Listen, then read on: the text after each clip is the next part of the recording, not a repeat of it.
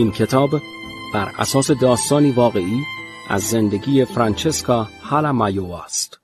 این زن و دخترش جان 15 یهودی را نجات دادند. قبل از جنگ 6000 یهودی در لهستان بودند. تمام آنها کشته شدند جز 30 نفر. نیمی از این 30 نفر را فرانچسکا نجات داد. بخش اول، هلنا. وقتی بچه این فکر می‌کنیم همه ی پدر مادرها شبیه همن. منم فکر می‌کردم همه بچه‌ها مثل من از پدرشون می‌ترسن. فکر می‌کردم همه پدرها بد اخلاق و سختگیرن. اصلا باورم نمی‌شد یه پدر عاشق زن و بچه‌اش باشه. فکر می‌کردم مردا ازدواج می‌کنن تا یکی براشون آشپزی کنه و به کارشون برسه.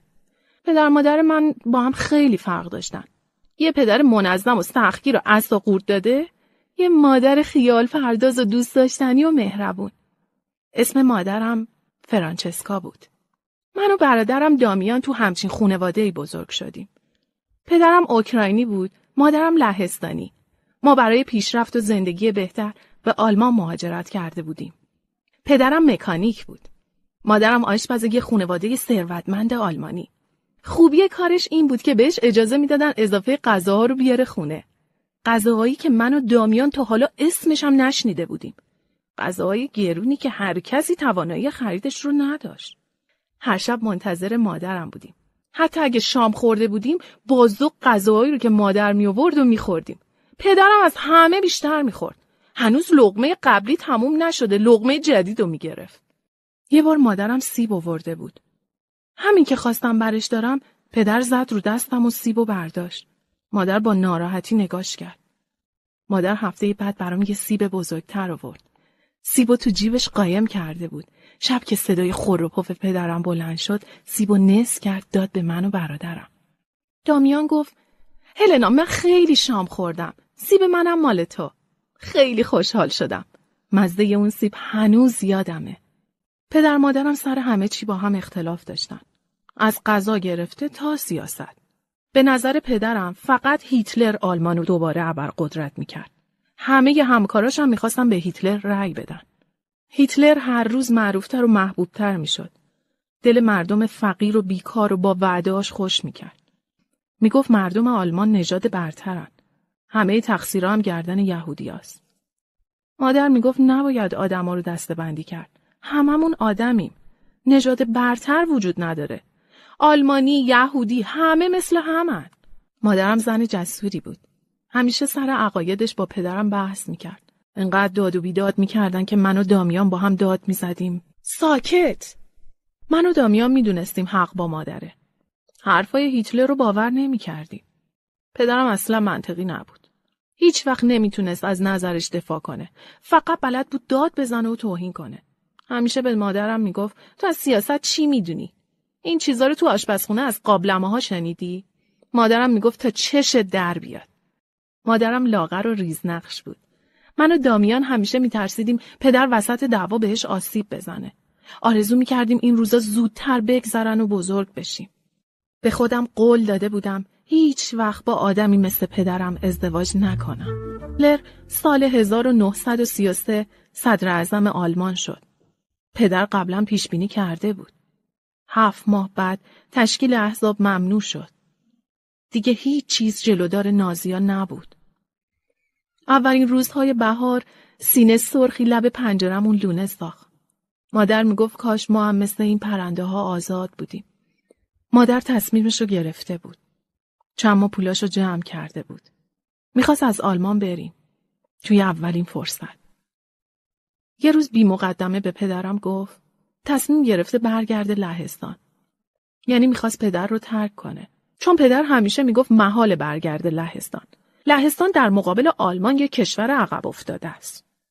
اون موقع من 16 سالم بود، دامیان 18. خودمون باید تصمیم میگرفتیم پیش پدر بمونیم یا با مامان بریم. من و دامیان رابطه خوبی با پدر نداشتیم. میدونستیم پدر هیچ وقت سر قولش نمیمونه. ولی مادرم خیلی شجاع و صادق بود. همیشه از ما میخواست عاقل باشیم و آگاهانه تصمیم بگیریم. من و دامیان تصمیم گرفتیم با مادر بریم لهستان. پدر قبل از رفتن من و دامیان صدا کرد. اگر رفتین دیگه برنگردین. چند روز بعد من و مادرم و دامیان برای همیشه از آلمان رفتیم. مادر زن باهوشی بود. دور از چشم پدر پول خوبی پس انداز کرده بود. تونستیم یه خونه کوچیک تو یکی از شهرهای لهستان بخریم، تو زادگاه مادرم، سوکال.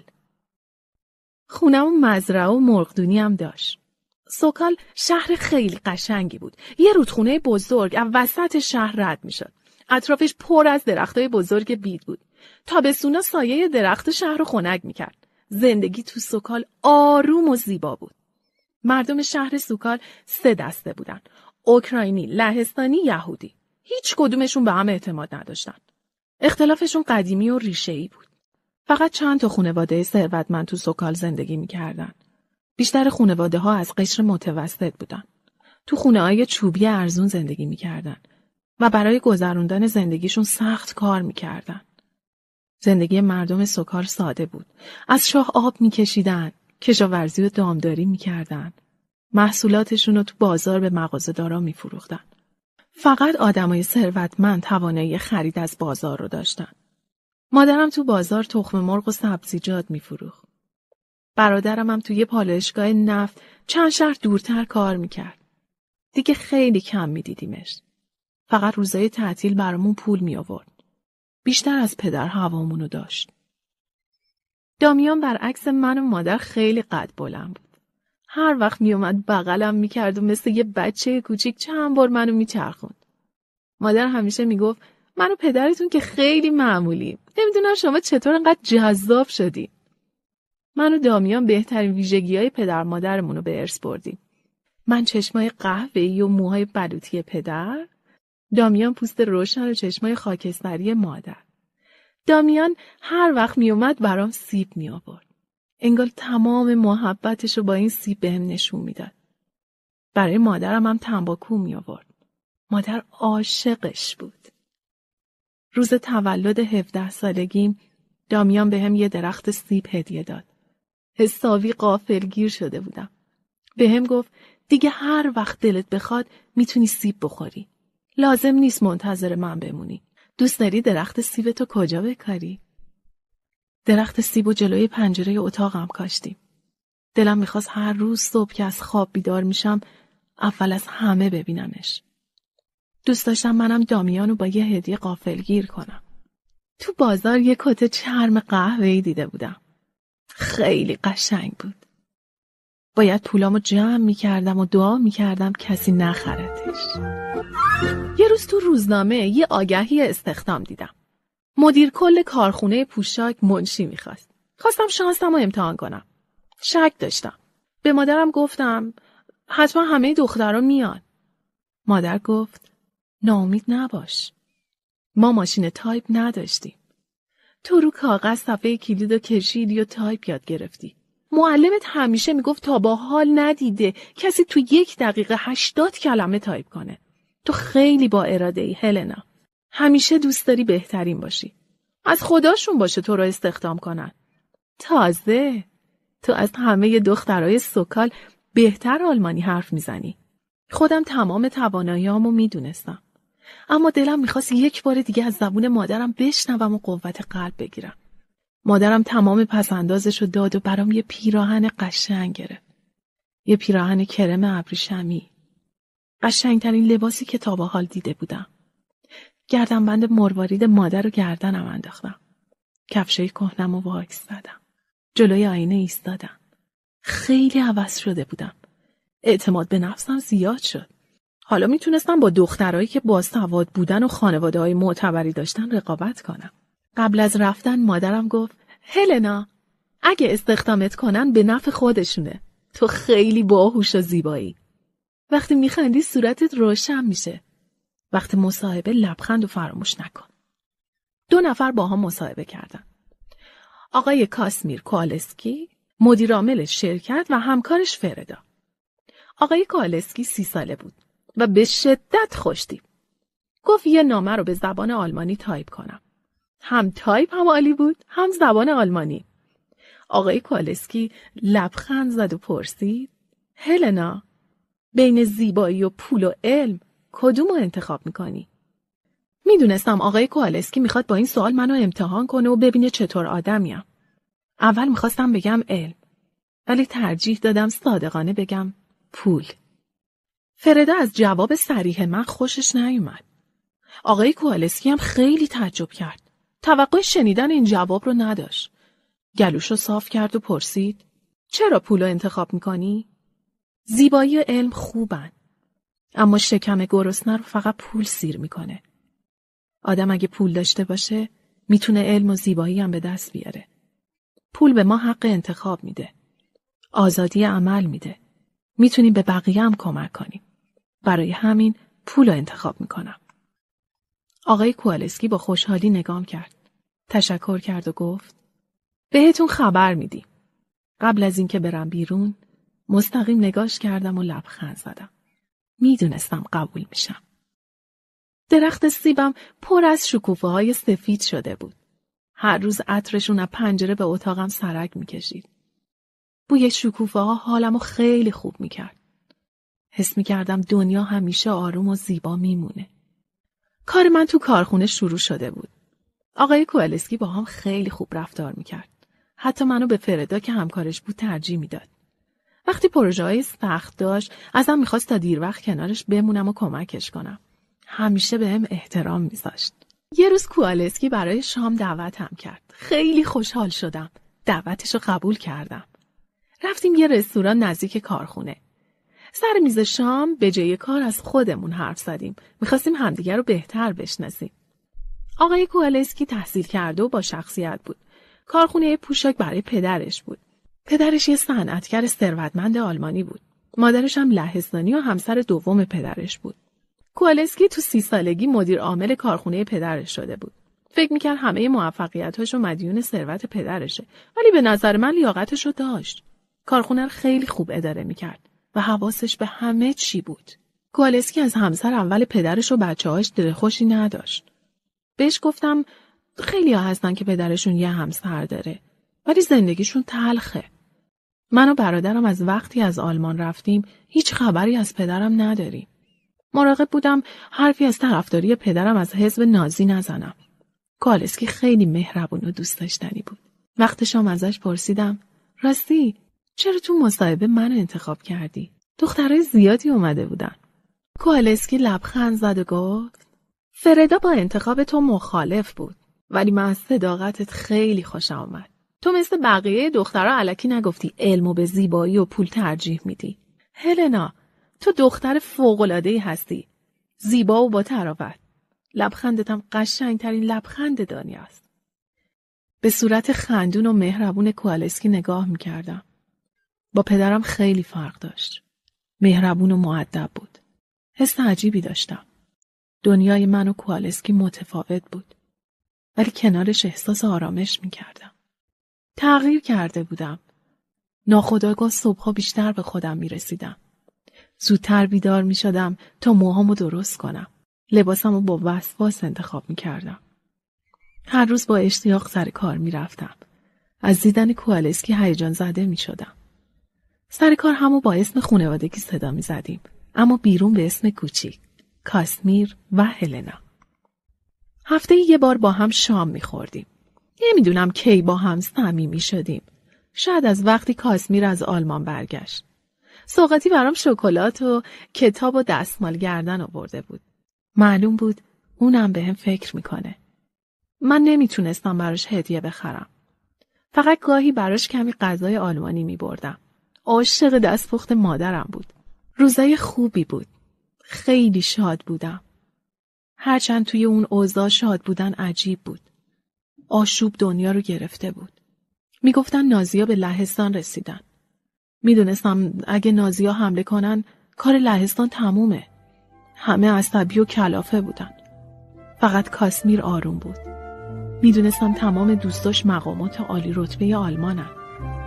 اول سپتامبر 1939 آلمان به لهستان حمله کرد. در عرض 1 ماه لهستانو گرفت. سیستم دفاعی لهستان ضعیف بود. خیلی‌ها کشور رو ترک کردن. من چیزی در مورد جنگ نمیدونستم. نمیفهمیدم چرا هیتلر به لهستان حمله کرده. دلیلش رو از کاسمیر پرسیدم. کاسمیر گفت هیتلر میخواد با حمله به لهستان انگلیس و فرانسه رو تهدید کنه.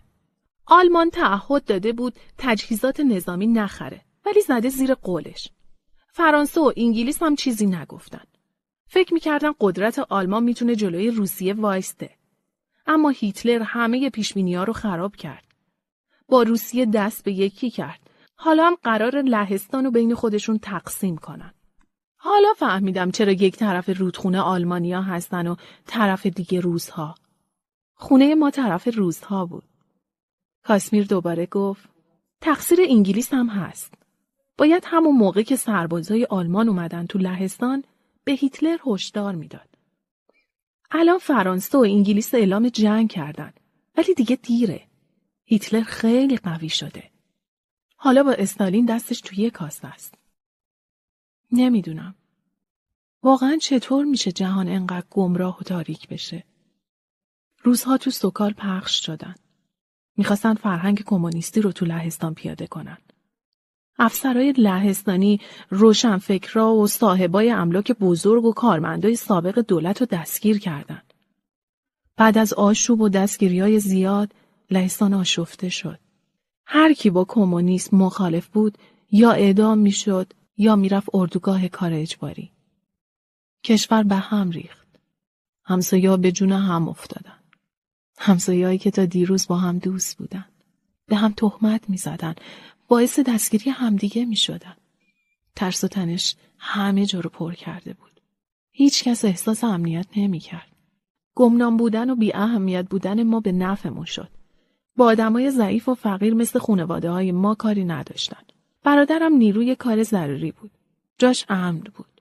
کاسمیرم به خاطر دوستای آلمانیش در امان بود. دنیا انقدر به هم ریخته بود که برای زنده موندن یا باید فقیر و بی‌اهمیت باشی یا با بالایی‌ها در ارتباط باشی.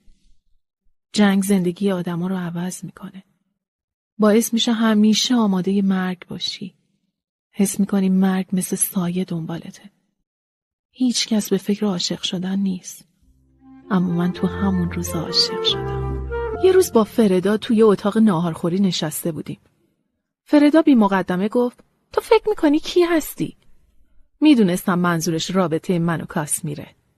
آروم گفتم منظورت چیه؟ تو یه دختر روستایی فقیر و بی پدری. واقعا فکر میکنی میتونی با آقای کوالسکی ازدواج کنی؟ رابطه من و آقای کوالسکی کاملا کاریه. البته از حرف زدن با هم لذت میبریم. از همون اول ازت خوشم نمیومد. در ضمن بهتر بدونی آقای کوالسکی تو آلمان نامزد داره. برای همینه هی میره و میاد. دختره رو پدرش براش انتخاب کرده. برخلاف تو تحصیل کرده و خونواده داره. به رابطه خودم و کاسمیر خیلی امیدوار نبودم. ولی شنیدن حرفای فردا خوردم کرد. یعنی کاسمیر میرفت آلمان نامزدش رو ببینه؟ یعنی هدیه‌های من باقی مونده وسایل نامزدشه؟ میدونستم کاسمیر تعهدی به من نداره. اما شنیدن این حرفا قلبمو شکست. جلوی فردا خودمو خونسرد نشون دادم. لبخند زدم و رفتم بیرون. بعد از نهار حالت تهوع گرفتم. هر چی خورده بودم بالا آوردم. هر کار کردم نتونستم روی کارم تمرکز کنم. برگشتم خونه. خوابیدم رو تختم. بالشتم و بغل کردم و زدم زیر گریه. مادرم به اتاقم اومد. کنارم نشست و موهامو نوازش کرد. آروم پرسید هلنا چی شده؟ چیزی نگفتم. چطور میتونستم بهش بگم کاش تو مادرم نبودی؟ کاش توی خانواده ثروتمند به دنیا اومده بودم. خیلی ناراحت بودم. احساس پوچی میکردم. مادر دیگه چیزی نپرسید. تا دیر وقت کنارم موند. چند شب بعد به مادرم گفتم کاسمیر تو آلمان نامزد کرده. مادر پرسید از کجا میدونی؟ از فردا شنیدم. اگه به کاسمیر اعتماد داری از خودش بپرس. آخه خجالت میکشم. نباید به حرف فردا گوش کنی. مگه نگفتی کاسمیر انقدر آرومه که میتونی همه چی رو بهش بگی؟ حق با مادرم بود. باید خودم از کاسمیر میپرسیدم. هفته بعد کاسمیر از آلمان برگشت. قرار بود بریم رستوران همیشگی. کمی صبر کردم.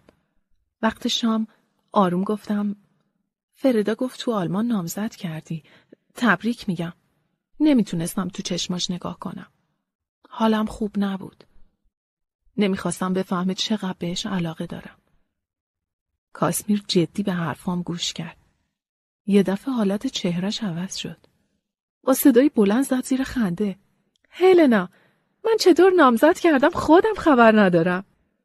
نفس راحتی کشیدم و خندیدم. کاسمیر دوباره گفت پدرم گفت دختر یکی از دوستاشو ببینم. دختره رو دیدم و همه چی تموم شد. بذار یه رازی رو بهت بگم. به گرد پای تو نمیرسید. تو خیلی زیبا و باهوشی. مهم نبود من واقعا زیبا هستم یا نه. از شنیدن حرفاش خیلی خوشحال شدم. روز بعد فردا اخراج شد. فکر نمی کردم کاسمیر انقدر از دست فردا عصبانی بشه. سال 1941 هیتلر پیمانش رو با استالین شکست. ارتش آلمان به طرف بخش روسیه نشین رودخونه سوکال حرکت کردن. جایی که ما زندگی می کردیم. شرایطمون روز به روز بدتر می شد. نازی ها یهودی ها رو اذیت می کردن.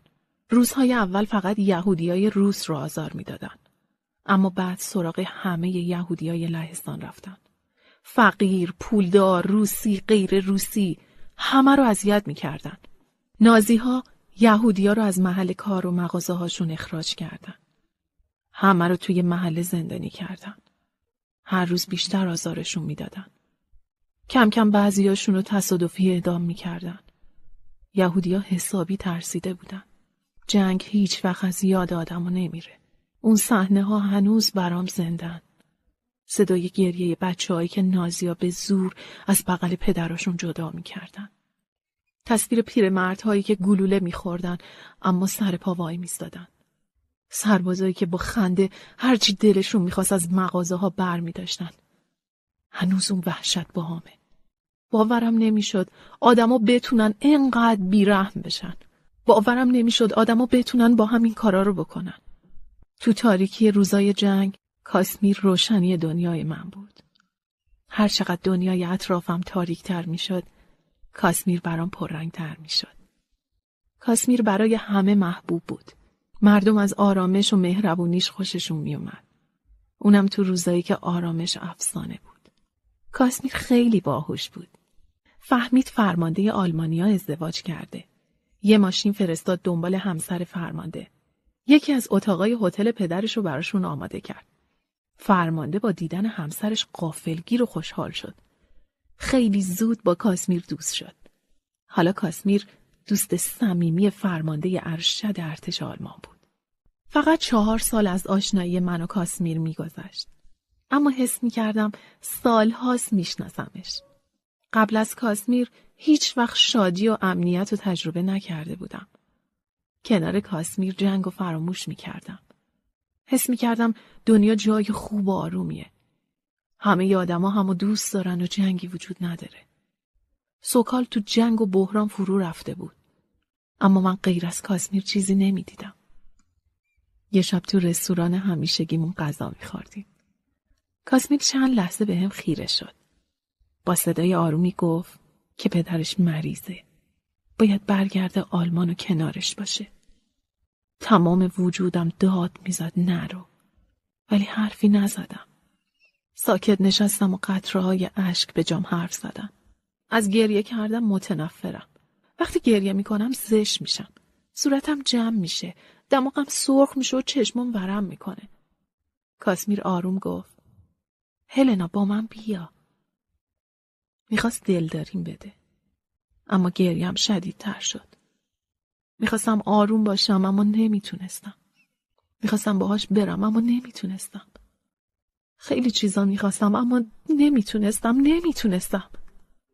نمیتونستم به کاسمیر بگم من و مادرم 2 خانواده یهودی رو تو خونمون مخفی کردیم. مادر برای خرید مواد غذایی به من احتیاج داشت. اگه من میرفتم آلمان مادر لو میرفت. ازش میپرسیدن چرا اینقدر غذا درست میکنه. نمیتونستم مادرمو تو این موقعیت تنها بذارم. گاهی از دست مادر عصبانی میشدم که به اون خانواده ها پناه میده. هر شب خواب می‌دیدم سربازای آلمانی در خونمون رو میشکنن و مادر رو اعدام می‌کنن. ولی وقتی یاد صدای گریه یهودیا میافتادم دلم برشون میسوخت. نازی‌ها می‌خواستن سوکالو از خانواده‌های یهودی پاکسازی کنن. هر شب صدای جیغ و گریه، التماس و ناله یهودیا شهر رو پر می‌کرد. هنوز یاد بلاهایی که نازی‌ها سر یهودیا آوردن تنمون می‌لرزونه. دو تا خانواده یهودی تو خونه ما بودن. یه دکتر جراح با همسر و پسر کوچیکش و یه مرد جوون با همسر و پسر و خواهر همسرش. جرأت نمی‌کردم حقیقت رو به کاسمیر بگم. آروم گفتم من تو رو از همه دنیا بیشتر دوست دارم، اما میتونستم حتما باهات میومدم آلمان. کاسمیر با تعجب پرسید چرا نمیتونی؟ به خاطر مادرم، نمیتونم تنهاش بذارم. مادرت هم میبریم، خونه پدرم خیلی بزرگه، میتونه راحت اونجا زندگی کنه. آخه مادرم دوست داره تو خونه خودش زندگی کنه. دروغ همیشه همینطوریه. وقتی یه دروغ بگی مجبوری مدام دروغ بگی تا روی دروغ قبلی سرپوش بذاری. مغزم کار نمیکرد. نبودن کاسمیر نابودم میکرد. چیزی نمونده بود بهش بگم باهاش میرم، ولی جلوی خودم رو گرفتم. دلم میخواست ساعتها گریه کنم. پرسیدم کی میری؟ آخر ماه، ولی حتما میام میبینمت. از شدت وحشت نمیتونستم حرفی بزنم. با خودم میجنگیدم که فریاد نزنم. کاسمیر بی مقدمه گفت هلنا بیا نامزد کنی. غافلگیر شدم. نمیدونستم از قبل تصمیم گرفته بود یا میخواست منو آروم کنه. اشکامو پاک کردم و پرسیدم واقعا؟ پس پدرت چی؟ مهم نیست. پدرم هم مریضه، هم پیر. خودشم نمیخواد من اشتباهش رو تکرار کنم. چه اشتباهی؟ تا حالا بهت نگفتم. مادرم خودکشی کرده. جا خوردم. حرفی نزدم. کاسمیر دوباره گفت وقتی زن اول پدرم فهمید با مادرم ازدواج کرده، پدرمو تهدید کرد که اگه مادرمو طلاق نده میذاره میره. پدرم مادرمو رها کرد. مادرم چند وقت بعد خودشو کشت. پدر هنوز خودشو نبخشیده. دوباره اشک ریختم. این بار برای سرنوشت کاسمیر. وای، حتما برات خیلی سخت بوده. پدرم منو دوست داشت، ولی نمیخواست دور و بر خانواده‌اش باشم. منو فرستاد سوئیس. تو تعطیلات میومد بهم سر میزد. همیشه میگفت عاشق مادرم بود. حالا هم دوست داره من برگردم آلمان کارشو ادامه بدم. کاسمیرم مثل من بچگی خوبی نداشت. من به خاطر فقر، اون به خاطر تنهایی. باید درکش میکردم. باید میذاشتم با خیال راحت بره آلمان. به کاسمیر لبخند زدم. خواهش میکنم همیشه منتظرم بمون. من خیلی دوستت دارم. همونقدر که مادرت پدرتو دوست داشته. کاسمیرم لبخند زد. منو تا خونه رسوند. با تمام وجود عاشقش بودم. کاسمیر یه نفر رو گذاشت جای خودش. حالا همه میدونستن ما نام زدیم. توی کارخونه بهم خیلی احترام میذاشتن. هر روز آرزو میکردم جنگ زودتر تموم شه. یه روز مادرم بهم گفت کاسمیر با فرمانده آلمانیا دوسته، نه؟ بله، چطور؟ قبل از رفتن برای شام دعوتشون کن خونمون. هم کاسمیر هم فرمانده آلمانیا رو. میدونستم تو سرش چی میگذره. به هر حال ما یه خانواده یهودی رو تو زیرزمین و یه خانواده دیگر رو تو انباری مخفی کرده بودیم. مادر میخواست با دعوت فرمانده آلمانی همسایه‌ها فکر کنن ما با مقامات عالی رتبه در رفت آمدیم. مادر واقعاً باهوش بود. کاسمیر و فرمانده برای شام اومدن خونمون. همسایه‌ها از پنجره نگاهشون میکردن. میدونستم بعد از مهمونی شایعات زیادی همه جا میپیچه. همسایه‌ها خیال میکردن مادرم از یه خانواده اشرافی و معروف آلمانیه. برای همین همیشه یه عالمه خرید میکنه. نمیدونستن مادرم برای خانواده‌های یهودی غذا میپزه. کاسمیر برای شام مهمونی بهم پول داده بود. شب خیلی خوبی بود. برای چند ساعت فراموش کردم وسط جنگ و بدبختی زندگی میکنیم. فقط یه چیزی آزارم میداد. میترسیدم این سربازای آلمانی که خونه ما شام خوردن همونا باشن که تو خیابون به یهودیا شلیک میکنن. خودمو گول زدم. نه، اونا نیستن. بعد از رفتن کاسمیر فرمانده آلمانی گاهی میومد خونمون. آخه دستپخت مادر عالی بود. خونمون گرم و صمیمی بود. توش میشد جنگ و فراموش کرد. به خاطر رفت آمد با فرمانده آلمانی خیلیا باهامون قطع رابطه کردن. میترسیدن نازی‌ها براشون دردسر درست کنن. تنها تر از همیشه شده بودیم. 2 هفته از رفتن کاسمیر میگذشت. هنوز خبری ازش نبود. خیلی نگرانش بودم. تا از سر کار میرسیدم خونه سراغش رو هم مادر میگرفتم. مادرم به هم دلداری میداد و میگفت کاسمیر خیلی باهوشه هلنا. میتونه مراقب خودش باشه. به خاطر جنگ پستچی‌ها دیر به دیر نامه‌ها رو میارن. بالاخره یه روز رفتم خونه. دیدم یه بسته بزرگ رو میز آشپزخونه است. مادرم با لبخند گفت کاسمیر برای من فرستاده. با هیجان زیاد بسته رو باز کردم. یه کت قشنگ و گرم که تو جیباش شکلات، صابون و یه نامه بود. نامه کاسمیر رو به سینه چسبونده بودم و از خوشحالی بالا پایین میپریدم. زود رفتم تو اتاق و نامش رو باز کردم. نوشته بود هلنای عزیزم، خوبی؟ فکر نمی کردم دلم برای کسی اینقدر تنگ بشه. حتی یه لحظه هم از فکرت بیرون نمیام. هر کار میکنم، هر جا میرم جلوی چشممی. تا حالا همچین حسی رو تجربه نکرده بودم. حال پدرم خوب نیست. البته نه اونقدر که خودش میگفت. فکر کنم فقط میخواست منو بکشونه آلمان. اینجا سرم واقعا شلوغه. پدر کارخونه‌شو به من واگذار کرده. پدر میخواد من اینجا بمونم تا همسرش نتونه بعد از مرگش کارخونه رو تصاحب کنه. نصف اموالشو به همسرش و دختراش داده، اما بازم چشمشون دنبال کارخونه است. من و تو خیلی خوشبختیم هلنا، چون همدیگه رو برای خودمون دوست داریم. میدونی عشقای اینجوری چقدر کمیابه؟ پیدا کردن کسی که از همه دنیا بیشتر دوستش داشته باشی و از همه دنیا بیشتر دوستت داشته باشه خیلی سخته، خیلی کمه. چند هفته دیگه میام دیدنت.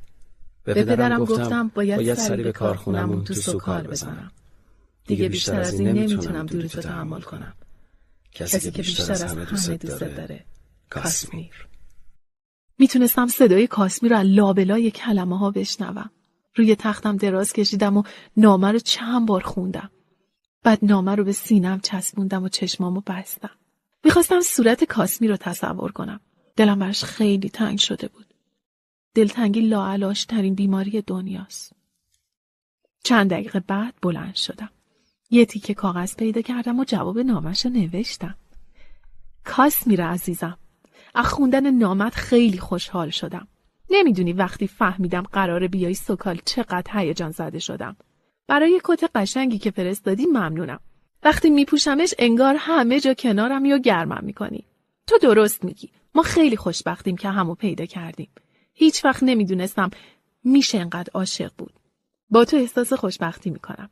حتی اگه دور باشیم بازم همیشه کنارتم. دوریت برام خیلی سخته. تا رسیدنت با دلتنگی روز شماری میکنم. چیزی نداشتم برای کاسمیر بفرستم.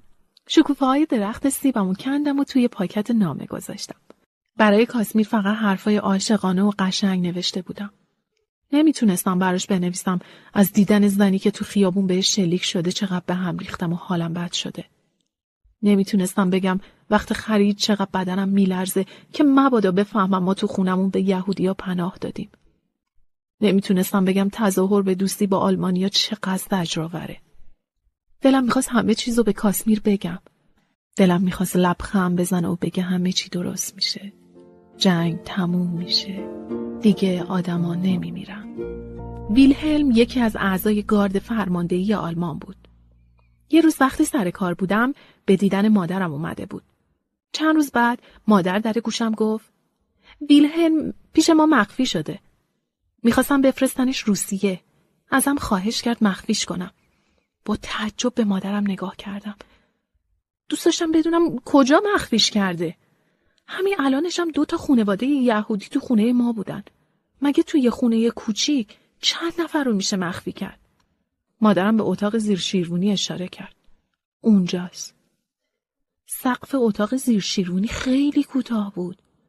من ویلهلم رو دیده بودم. قدش خیلی بلند بود. مطمئن بودم مجبور همش بشینه یا دراز بکشه. مادرم گفت شاید شبا برای دستشویی بیاد پایین. اگه یهو دیدیش نترس. روزا با ترس و دلهره میگذشتن. مادرم ویلهلمو خیلی دوست داشت. میگفت اون تک فرزنده. تو آلمان بزرگ شده. پیش مادر بزرگش. همسن دامیانه. نمیدونی چقدر پسر خوب و شیرینیه. با بقیه سربازای آلمانی خیلی فرق داره. فکر کنم فقط مادر میتونست وسط جنگ به سرباز دشمن بگه شیرین. یه بار نصف شب تصادفی ویلهلمو دیدم. از اتاق زیر شیروانی اومده بود پایین. دیدنم شوکه شد. با خجالت سرشو پایین انداخت و تشکر کرد. بعد زود برگشت اتاق زیر شیروانی. جایی که براش مثل زندان بود. تازه فهمیدم چرا مادرم بهش پناه داده. اون برای کسی خطری نداشت. قرار بود هر وقت اوضاع امن میشه مادرم با جارو 3 بار به سقف بزنه تا ویلهلم بیاد پایین. ما همزمان به آلمانیا و یهودیا پناه داده بودیم. دلم میخواست همه اینا رو به کاظمیر بگم اما نمیشد. مادرم میگفت بهتر کاظمیر ندونه. اینطوری اگه ما رو بگیرن میتونه بگه خبر نداشته. حرف مادرم تنمو میلرزون. اگه نازی‌ها میفهمیدن معلوم نبود چطوری میکشتنمون. یکی از همسایه‌ها فهمیده بود مادرم زیاد از چاه آب برمی‌داره. ازش پرسیده بود این همه آبو برای چی میخوای؟ مادرم گفته بود به خاطر بیماری پوستی مجبور تونتون بره حموم. مادر میگفت میبینی وسط جنگی بعد بعضی انقدر بیکارن که به آب برداشتن ما هم کار دارن. شک همسایه‌ها برام اهمیتی نداشت. اما اگه کاظمیر شک میکرد خودمو میباختم. همه چی لو میرفت. حالم اصلا خوب نبود. وسط وحشتناکترین دوراهی دنیا مونده بودم. بودن با کاظمیر یا حمایت از کسایی که تو خونمون مخفی شده بودن. بین دل و اخلاق گیر کرده بودم. مادر دلداری میداد. یه شب برام تعریف کرد 8 سالت بود یه گربه زخمی کنار جاده پیدا کردی. گربه دم مرگ بود. ازش خیلی خون رفته بود. من و تو با هم زخماشو بستیم. بهش غذا دادیم. بالاخره حالش خوب شد. از پیشمون رفت. اما گاهی میومد سر میزد. الانم اوضاع همینه هلنا. آدما 3 دستن. اول کسایی که گربه رو میبینن و بی تفاوت رد میشن. دوم کسایی که گربه رو میبینن و میگن آخه ولی آخرش رد میشن. سوم کسایی که با درد و رنج از گربه محافظت میکنن. هلنا تو از اون آدمایی هستی که گربه رو رها نمیکنی. برای همین بهت افتخار میکنم. اگه همه ی آدما مثل تو بودن جهان جای فوق‌العاده‌ای برای زندگی میشد. حرفای مادرمو با تمام وجود میفهمیدم. من با مخفی کردن خانواده‌های یهودی و سرباز آلمانی اصلاً مخالف نبودم. فقط دلم برای کاظمیر تنگ میشد. جنگ با تمام قدرتش رو زندگی ما سنگینی میکرد. برادرم دامیان تو کارش خیلی پیشرفت کرده بود. مدیر پالایشگاه نفت شده بود. وقتی شنیدیم خیلی خوشحال شدیم. دامیان ما 1 بار با نفت، روغن زیتون و روغن ماشین برمیگشت خونه. مادر اینا رو میبرد بازار، با مواد غذایی کشاورزا مبادله میکرد. دامیان به کارگراش گفته بود برامون یه واگن پر از چوب بیارن. میخواست زمستون خیالمون راحت باشه. ما دامیان رو زیاد نمیدیدیم. همیشه سر کار بود. روزای تعطیلم مخفیانه به پارتیزانای یهودی تجهیزات جنگی میرسون. پارتیزانا توی جنگل مخفی شده بودن. یه شب سرد و ساکت زمستونی یه مرد غریبه اومد خونمون. خسته و بیرمق بود. گفت با دامیان به پارتیزانا کمک میکرده. مرد میلرزید. همش میخواست یه چیزی بگه ولی نمیتونست. چند دقیقه بعد با صدای لرزون گفت خیلی متاسفم. پسر شما دامیان امروز کشته شده. به واگنش حمله کردن. اومدم به اینجا خیلی خطرناک بود. اما خواستم بهتون بگم پسرتون یه قهرمان بود. من و مادرم روی زمین میخکوب شده بودیم. مرد آروم بلند شد و رفت. مادرم خیلی قوی و مقاوم بود. همیشه آرامشش رو حفظ میکرد. ولی با شنیدن خبر کشته شدن دامیان از درون شکست. شکستنی که هیچ و خوب نشد. خیلی دلم میخواست دوباره دامیانو ببینم. دلم براش تنگ شده بود. یاد بچگیامون افتادم. یاد شبی که سهم سیبشو داد به من. از خونه رفتم بیرون. زیر درخت سیبی که دامیان برام خریده بود نشستم. دستامو دور زانوام حلقه زدم و سرم روی پام گذاشتم. دوباره یاد خاطرات بچگیمون افتاده بودم. وقتی دامیان 10 سالش بود، یه شب من و پدر و دامیان شام خوردیم. مادرم هنوز از سر کار بر نگشته بود. بعد از شام پدرم چرت میزد. دامیان میز شامو تمیز میکرد. منم ظرفا رو میشستم. یه دفعه لیوان سرامیکی پدرم از دستم افتاد و شکست. از ترس خشکم زده بود و با وحشت به لیوان نگاه میکردم. پدرم با شنیدن صدای شکستن لیوان سریع اومد تو آشپزخونه. دامیان زود گفت لیوانو من شکستم. پدر خیلی عصبانی شد. کمربند چرمیشو در ورد و دامیانو کتک زد. داد زدم من لیوانو شکستم نه دامیان. پدرم با یه دستش موهای بلندمو گرفت و با دست دیگه کمربندشو. دامیان منو بغل کرد تا بابا نتونه کتکم بزنه. حس می‌کردم خیلی درد می‌کشه. مطمئن بودم دامیان برای نجات یکی دیگه کشته شده. نمیخواستم باور کنم دیگه هیچ وقت نمیبینمش و صداشو نمیشنوم. صدایی که همیشه بهم میگفت هلنا. همیشه احساس غم و اندوه میکنم. انگار غم به استخونام نفوذ کرده. من و مادر از مرگ دامیان خیلی ناراحت بودیم. اما کسی نباید از ماجرای کشته شدنش با خبر میشد. به همه گفتیم توی سرقت کشته شده. کاسمیر تا ماجرای کشته شدن دامیانو شنید از آلمان اومد سوکال. وقتی رسید اومد خونمون، کنارم نشست. هیچ حرفی نزد. بودنش از هر حرف و کلمه‌ای با ارزش‌تر بود. بخش دوم، برونک. من و برادرم دیوید همیشه با هم بودیم. دیوید 1 سال از من کوچکتر بود. از وقتی یادمه ازش مراقبت میکردم. همیشه و همه جا پشتش بودم. وقتی مدرسه میرفت اگه کسی اذیتش میکرد حسابش رو میرسیدم. دیوید برعکس من خیلی آروم بود. از جنگ و دعوا فرار میکرد. ما تو سوکال زندگی میکردیم، یکی از شهرهای کوچیک لهستان. یه رودخونه بزرگ از وسط شهرمون رد میشد. منم باید مثل دیوید میرفتم مدرسه، اما ترجیح میدادم با پدرم کار کنم. پدر یه کارگر قوی و نیرومند بود. کارهای ساختمونی انجام میداد. پدرم از کار کردن من خیلی خوشحال بود. من مثل دیوید عاشق کتاب نبودم، عاشق کار کردن بودم. پدرم بهم کارهای ساختمونی یاد میداد. پدر خیلی کار میکرد. همیشه حواسش به همکارای مریض و گرفتارش بود. میدونستم آدمایی مثل پدرم کم پیدا میشن. بهش افتخار میکردم. همیشه تو راه برگشت برام از رویاهاش میگفت. برونک، بالاخره یه روز برای خودمون خونه میسازیم. به همه نشون میدیم کارمون چقدر خوبه. اگه مردم ببینن که یه خونه خوب با قیمت مناسب ساختیم، کار و کاسبیمون میگیره. بعد پول پس انداز میکنیم. برای مادرت یه کت خز میخریم. دیویدم حسابدارمون میشه چون از من تو باسوادتره. روزای خوبی بود. گوش دادن به آرزوهای پدرم حالمو خوب میکرد. وقتی من و پدر از سر کار برمیگشتیم، مادرم غذا درست کرده بود. همگی سر میز شام مینشستیم و غذا میخوردیم. دیوید با اشتیاق در مورد کار من و پدر میپرسید. ما هم براش تعریف میکردیم. پدر همیشه میگفت به من و دیوید افتخار میکنم. تمام این حرفا هر روز تو خونه ما تکرار میشد. هیچ وقت از شنیدنشون خسته نمیشدم. ما خوشبخت بودیم. آخر هفته ها هر کی برای خودش برنامه داشت. پدرم استراحت میکرد و نوشیدنی میخورد. اگه زیاده روی میکرد مادرم سرزنش میکرد. البته با مهربونی. پدرم انقدر مهربون و دوست داشتنی بود که نمیشد باهاش بد اخلاقی کرد. یه شب پدرم خیلی نوشیدنی خورد. روز بعد سر کار تعادلش رو از دست داد و از بالای یه ساختمون 4 طبقه افتاد پایین. من تو همون ساختمون مشغول کار بودم.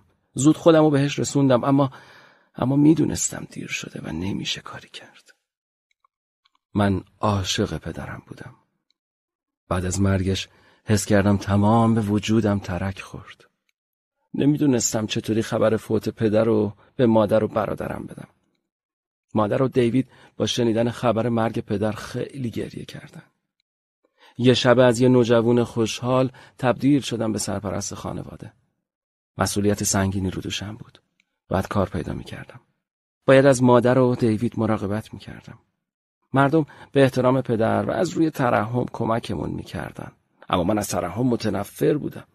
ترحم آدمو خورد میکنه. تصمیم گرفتم کار پدرم رو ادامه بدم. زندگی جدیدم شروع شد. زندگی که فقط تو کار کردن خلاصه شده بود. با تمام وجودم کار میکردم. 16 سالم بود. ولی شبیه 18 ساله ها بودم. میخواستم خانواده 3 نفریمون رو سیر کنم. میخواستم دیوید با خیال راحت درس بخونه و آرزوهای پدر رو برآورده کنه. مادرم هم همیشه کار میکرد. هر روز لباسهای مردم رو میشست. دستاش همیشه قرمز بود و ورم داشت. دهه 1930 لهستان تو فقر و فلاکت بود. بیشتر مردم فقیر بودن.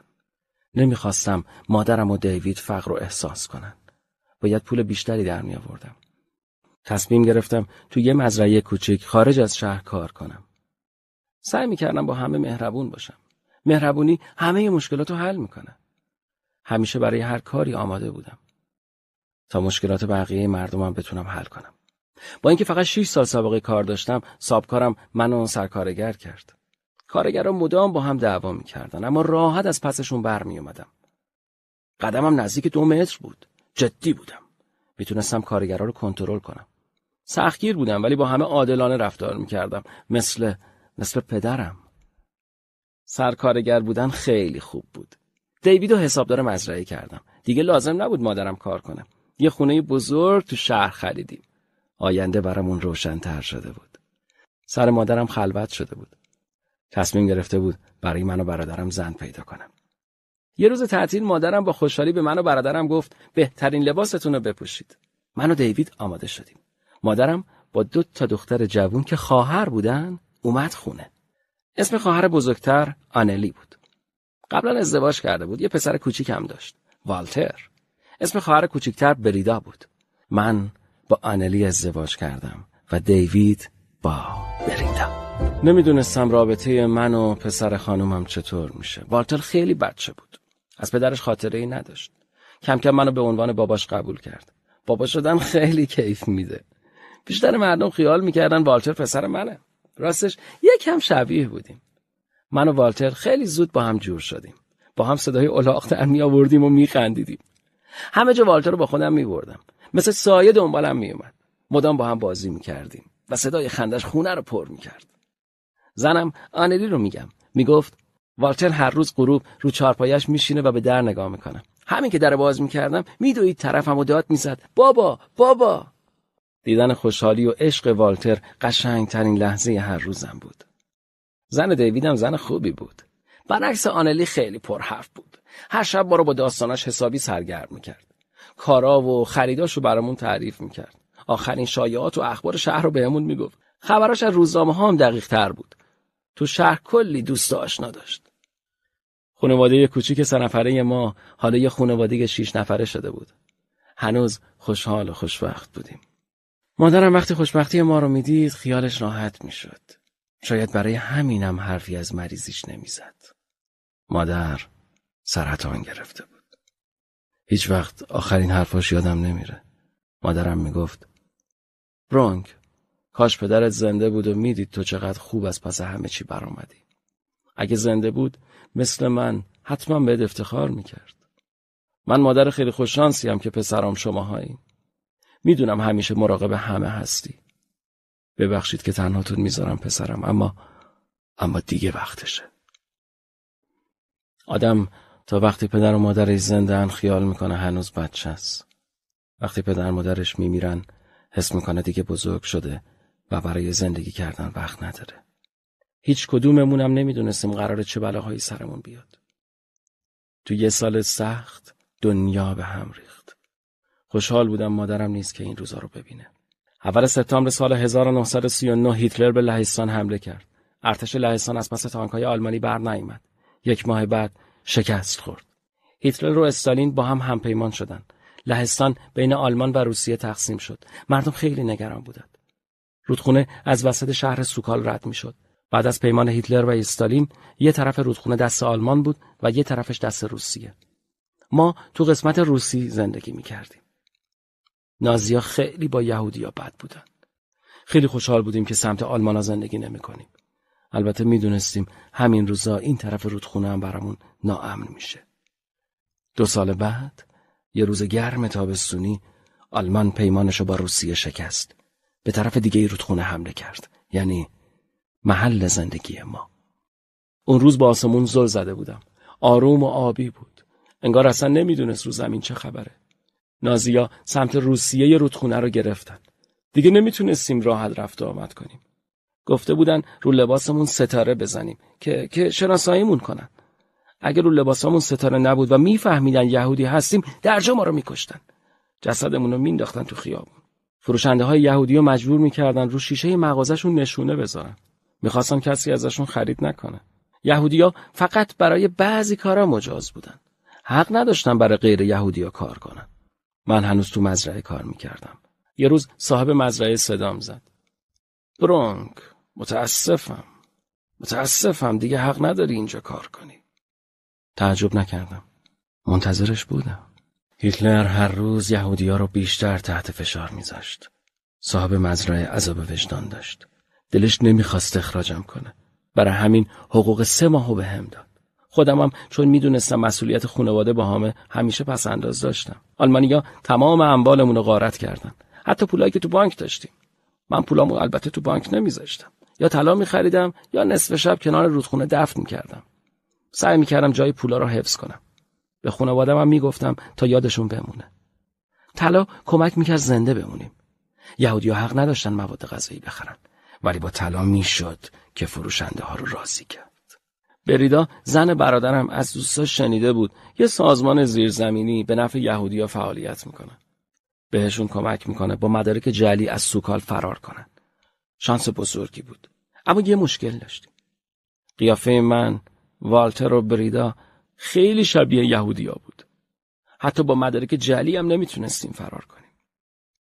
تصمیم گرفتم زنم آنلی و برادرم رو راضی کنم تا برن. گفتم خودشونو جای یه زن شوهر مسیحی جا بزنن و از سوکال فرار کنن. پیشنهادمو قبول نکردن. برادرم میگفت ما یه خانواده ایم و باید تا آخرش با هم بمونیم. وقتی به صورت برادرم نگاه میکردم ناراحت میشدم. از نگرانی و فشار 10 سال پیرتر شده بود. میدونستم خودمم شبیه 25 ساله ها نیستم. روزای خیلی بدی بود. تو همون روزای سیاه آنلی باردار شد. بچه‌مون دختر بود. اسمشو گذاشتیم بیاتا، یعنی خوشبخت. امیدوار بودیم این اسم از دخترمون محافظت کنه. 1 سال گذشت. پول و طلاهایی که پس انداز کرده بودم داشت تموم میشد. باید وسایلمون رو جمع میکردیم. نازی‌ها میخواستن ما رو بفرستن یه جای دیگه. جایی از شهر که دور تا دورش سیم خاردار کشیده بودند. هر کس فقط 1 کیسه میتونست ببره. به خانواده‌ام گفتم کفش و لباسای ضروری رو بردارن. میدونستم هیچ کس حواسش به ما نیست و باید ما خودمون مراقب خودمون باشیم. میترسیدم کیف و جیبامون رو بگردن و پولامون رو پیدا کنن. به آنلی گفتم پولا رو بذاره تو آستر کتم و بدوزتش. یکم پولم تو عروسک والتر قایم کردم. قبل از رفتن به شهرک یهودی نشین، نازی‌ها تمام وسایلمون رو گشتن. تمام چیزایی با ارزشو میگرفتن. اونقدر بی‌رحم بودن که با مته دندون پزشکی روکش طلای دندونا رو هم در میآوردن. مردم با گریه و التماس میخواستن باقی مونده اموالشون رو نگه دارن. اما التماس کردن به نازی‌ها بیفایده بود. دیگه هیچکی از پسشون برنمیومد. هیچکی. به ما توی یه خونه قدیمی اتاق دادن. باید با 7 خانواده دیگه زندگی میکردیم. به ما 5 نفر 2 تا تخت کوچیک دادن. برای دستشویی رفتن باید تو صف میموندیم. والتر نمیتونست تحمل کنه. براش یه ظرف زیر تخت گذاشته بودیم. آلمانیا تو بازجوییاشون دنبال نیروی کار ماهر میگشتن. سابقه کارم به درد خورد. تونستم یه کاری تو کارخونه صنعتی پیدا کنم. اما برادرم دیوید نتونست کار پیدا کنه، چون فقط حسابداری بلد بود و آلمانیا حسابدار نمیخواستن. خیلی عجیب بود. مدیر کارخونه برعکس سربازای آلمانی با ما خیلی خوب برخورد میکرد. ناهارمون یه وعده غذای کامل بود. تو شهرک یهودی نشین به همون فقط سوپ رقیق و یه تیکه نون بیات میدادن. همیشه یکم از غذای کارخونه رو برای خانواده‌ام نگه میداشتم. خیلی خوب کار کردم.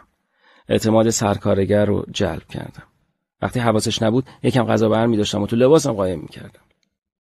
یه شب تصمیم گرفتم یواشکی از شهرک یهودی نشین برم بیرون. وقت عوض شدن شیفت نگهبونا رفتم محوطه. یه جا زمین نشست کرده بود. با یه میله سیم خاردارو بلند کردم و از زیرش رد شدم. میخواستم برم حوالی رودخونه، همونجا که پول و طلاهامو قایم کرده بودم. یهودیا هر روز لاغرتر و زردتر میشدن. همه ناامید بودن. برای کمک التماس میکردن. شهرک یهودی نشین خیلی کثیف بود. جمعیت زیاد باعث مریضی شده بود. مردم گشنه و فقیر بودن. مرگ خط پایان بود. زندگی تو شهرک یهودی نشین خیلی سخت میگذشت. ولی پسرم والتر برای خودش دوست پیدا کرده بود. هر روز با بچه‌ها بازی میکرد. والتر هنوز تا منو میدید با خوشحالی میدوید و بغلم میکرد. یه روز سر کار یه تیکه کیک برداشتم. تو یه دستمال پیچیدم و قایمش کردم. میخواستم برای والتر بیارم. والتر وقتی کیک رو دید چشماش از خوشحالی برق زد. چند ماهی بود کیک ندیده بود. با خوشحالی کیک رو گرفت و گذاشت تو جیبش. پرسیدم خب چرا کیک رو نمیخوری؟ گفت بابا خیلی دوست دارم کیک رو بخورمش، اما یکی از دوستام تا حالا کیک نخورده. میخوام فردا باهاش نصف کنم. والتر نمیدونست کیک رو با چه بدبختی براش آوردم. کاش جنگ نبود تا بهش میگفتم که پسر خیلی مهربونیه و من بهش افتخار میکنم. اما ما وسط جنگ بودیم. تو جنگ آدم برای زنده موندن باید خودخواه باشه. گیج بودم. نمیدونستم چی بگم. لبخند زدم و بهش گفتم خوش به حال دوستت که دوستی مثل تو داره. والتر لبخند زد. از حرفم راضی بود. تربیت والتر خیلی مهمتر از گرسنگی ما بود. دوست نداشتم جنگ والترم رو خورد کنه. یه روز یه افسر آلمانی همه رو تو محوطه شهرک یهودی نشین جمع کرد. گفت برای کارخونه آجرپزی کارگر لازم دارن. قرار بود جای دستمزد غذا بدن. همه خوشحال شدن. برادرم به هم نگاه کرد. فقط یکیمون میتونه بره. تو که کار داری، پس من میرم. مجبور شدم موافقت کنم. دیوید نگاه هم کرد. معنی نگاهش رو میدونستم. میگفت خیالم راحته از خانواده‌ام که محافظتشون میکنی. شب یکی از کارگرای کارخونه اومد خونه ما. گفت برونک خانواده‌ام چند روز گرسنه. زن و دخترم جلوی چشمم دارن از گرسنگی میمیرن. میخوام هفته ای 3 روز برم کارخونه آجرپزی. تو با سرکارگر کارخونه دوستی. نذو بفهمه که من نیستم. خطرناک بود. اگه لو میرفتم کارم از دست میدادم. اما دلم میخواست کمکش کنم. نمیتونستم. میترسیدم. گفتم نمیتونم برات کاری کنم. با ناامیدی و خستگی از خونمون رفت. دلم میخواست بدوم دنبالش، اما سرجام خشک شده بودم. صبح روز بعد من و دیوید رفتیم میدون. مردای زیادی اونجا جمع شده بودن. دیوید میگفت خدا کنه هممونو ببرن سر کار. کامیونا که اومدن مردا به هم تنه میزدن و با عجله سوار میشدن. دیویدم سوار شد. براش دست تکون دادم و بعد رفتم کارخونه. غروب از سر کار رفتیم میدون. منتظر کامیونا بودیم. کسی حرفی نمیزد. همه کلافه بودن. کم کم هوا تاریک شد. صدای آژیر خاموشی در اومد. به ما دروغ گفته بودن. کامیون قرار نبود برگرده. برگشتیم خونه هامون. صدای آه و ناله زنای ناامید همه جا رو پر کرده بود. از ناراحتی چشام خیس شد. بعد با صدای بلند زدم زیر گریه. نمیتونستم خودم رو کنترل کنم. نشستم رو زمین و زانوهامو بغل کردم. انگار اعضای بدنم رو تیکه تیکه کرده بودم. به زور نفس میکشیدم. خیلی شرایط سختی بود. یه ماه بعد حقیقت رو فهمیدیم. از یکی شنیدم فهمیدی نازی‌ها تو کارخونه آجرپزی کشتار راه انداختن؟ همه رو جلوی یه دیوار به صف کردن و با گلوله کشتن. هنوز جنازه هاشون همونجاست. دستم رو قلبم گذاشتم. زانوها میلرزید. افتادم زمین. دیوید برادر آروم و باسواد من، وای قرار نبود همچین سرنوشت سختی داشته باشه. بعد از کشته شدن دیوید به خودم اومدم. میدونستم جونمون واقعا در خطره. باید یه کاری میکردم. باید خانواده‌مو نجات میدادم. نباید میترسیدم. باید یه جا برای مخفی شدن پیدا میکردم. رابطم با صاحب مزرعه هنوز خوب بود. باید یکی رو پیدا میکردم کمکمون کنه. اگه زودتر همچی کاری کرده بودم شاید میتونستم جون دیوید رو نجات بدم. اما کار از کار گذشته بود و باید بقیه را نجات میدادم. یه روز نزدیک مرز شهرک یهودی نشین شدم. تا جایی که کسی بهم شک نکنه رفتم جلو. وضعیت خطرناک حکومت نظامی تموم شده بود. باید یه جایی پیدا میکردم که نگهبونا کمتر بهش سر میزدن. میدونستم راهی جز بریدن سیمخاردارا ندارم. باید از محله یهودی نشین فرار میکردیم. شاید سربازا میفهمیدن سیمخاردارا پاره شدن، اما مهم نبود. باید فرار میکردیم. هر شب به محبت سر میزدم. دنبال راه فرار بودم. باید حواسم رو جمع میکردم. مجازات فرار از شهرک یهودی نشین مرگ بود. سربازا اجازه داشتن به هر آدم مشکوکی شلیک کنن. اگه من میمردم، والتر، دخترم، آنلی و بریدا هم زنده نمیموندن. هر شب از سیمخاردارا رد میشدم، میرفتم خونه دوستام. حرف همه دوستام یکی بود. از هر کی درخواست کمک میکردم میگفت برونک، خیلی دوست دارم به تو و خانواده‌ات کمک کنم، اما نازی‌ها رحم ندارن، بفهمن هممونو میکشن. مجازات مخفی کردن یهودی‌ها مرگ بود. کسی نمیخواست ریسک کنه. من بهشون حق میدادم. نمیتونستم سرزنششون کنم. جنگ همدلی و انسانیت رو نابود میکنه. یه شب که دنبال راه فرار از سیمخاردارا بودم، یه سرباز آلمانی دیدم. از ترس خشکم زده بود. مطمئنم با هم چش تو چش شدیم، اما از همون راهی که اومده بود برگشت. شوکه شدم که چرا چیزی نگفت. شاید منو ندیده بود. وقت نداشتم. باید هر طور بود از سیمخاردارا رد میشدم. همه دوستامو خسته کرده بودم. مدام بهشون التماس میکردم من و خانواده منو مخفی کنن. دیگه نمیدونستم چیکار باید بکنم. ناامید شده بودم. تصمیم گرفتم آخرین شانسمو امتحان کنم. دوباره از زیر سیمخاردارا رد شدم. رفتم خونه یکی دیگه از دوستام. منو از خونه‌اش بیرون کرد. میترسید سربازای آلمانی بفهمن و جونشون به خطر بیفته. راهی برای نجات نمونده بود. مرگ به من و خانواده‌ام نزدیک بود. پیاده رفتم طرف محله یهودی نشین. کنار رودخونه قدم میزدم. به همسرم و تنهایی خودم فکر میکردم. نور ماه همه جا رو روشن کرده بود. بی اختیار شروع کردم به حرف زدن با مادرم. حس میکردم کنارمه و نگاهم میکنه. بهش گفتم دیگه عقلم به جایی نمیرسه. نمیدونم برای نجات خانواده‌ام چیکار کنم. به کمک مادر احتیاج داشتم. از بچگی هر وقت مشکل داشتم میرفتم سراغ مادرم. همینطور که قدم میزدم دیدم جلوی خونه فرانچسکا و دخترش ایستادم. فرانچسکا کشاورز بود. چند سال پیش با برادرم از مزرعه کوچیکش رد شده بودیم. فرانچسکا با یه سبد تخم مرغ و کیسه سبزیجات کنار جاده ایستاده بود. میخواست محصولاتش رو ببره بازار بفروشه. فرانچسکا به من و برادرم لبخند زد. مسن بود، اما چشماش پر از سرزندگی و خوشحالی بود. من و برادرم فرانچسکا رو سوار درشکه کردیم. بعد از اون روز هفته یه بار فرانچسکا رو برای فروش محصولاتش میرسوندیم بازار. شاید به ما کمک میکرد. نمیدونم. زود رفتم طرف خونه‌شون. در زدم. ساعت 2:30 بود. نمیدونستم با هم چطوری برخورد میکنه. بعد از چند دقیقه صدای آشنای فرانچسکا رو شنیدم. پرسید کیه؟ خودم رو معرفی کردم. برونکم. فرانچسکا زود در رو باز کرد. دعوتم کرد تو خونه. آروم گفت دخترش خوابه. چند لحظه نگاهش کردم. نباید روی زن فقیر حساب میکردم. فرانچسکا تو یه خونه چوبی و کوچیک زندگی میکرد. چطور بهش میگفتم ما 5 نفر رو مخفی کنن؟ بهش گفتم آلمانیا برادرم رو کشتن. ازش خواستم به من و خانوادم پناه بده. فرانچسکا آخرین امیدم بود. آدما مثل طالابن. تا وقتی شیرجه نزنی نمیتونی عمقشون رو بفهمی. باورم نمیشد. یه زن فقیر کمک کرد من و خانوادم رو تو خونه کوچیکش مخفی کنه. مجازاتش مرگ بود، ولی این کارو کرد. فرانچسکا گفت تو آغل حیوانات جا هست. همینجا چسبیده به خونه خودمون. با چشمای خیس ازش تشکر کردم. فرانچسکا گفت فقط 1 هفته به من وقت بده. آغل رو یواش یواش تمیز کنم. اینجوری کسی شک نمیکنه. بعد از تمام مصیبت‌ها فهمیدم هنوز آدمای خوب وجود دارن. فرانچسکا زن ریز جثه با موهای سفید و چشمای مهربون همه خوبی دنیا رو تو خودش جمع کرده بود. تنها نگرانیم دختر فرانچسکا بود. فرانچسکا گفت نگران دخترم نباشین. موافقم. امیدوار به شهرک یهودی نشین برگشتم. احساس میکردم رو ابرا راه میرم. ماه روشن‌تر شده بود و ستاره های آسمون بیشتر. روز بعد با صدای جیغ و تیراندازی بیدار شدیم. به شهرک یهودی نشین حمله کرده بودن. زود والتر رو تو انبار هیزم قایم کردم. بهش گفتم تا برگردم همونجا بمون. والتر فقط 6 سالش بود، اما میدونست برای زنده موندن باید به حرفم گوش کنه.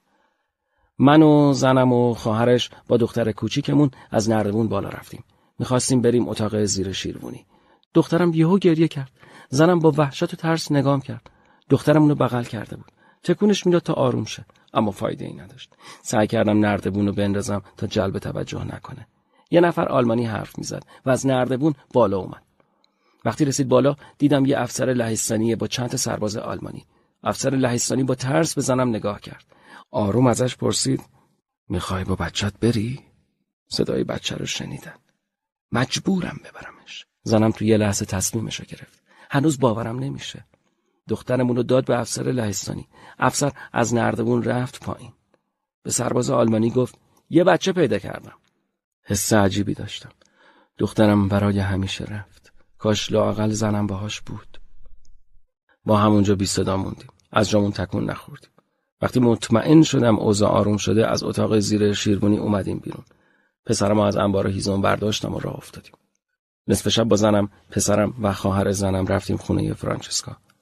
هممون ترسیده و رنگ پریده بودیم. انگار از قبر اومده بودیم بیرون. والتر تو گوشم گفت: بابا من دیدم سربازا بیاتا رو بردن. یعنی منم میبرن؟ نه والتر، نمیذارم تو رو ببرن. فرانچسکا از دیدن ما خیلی تعجب کرد.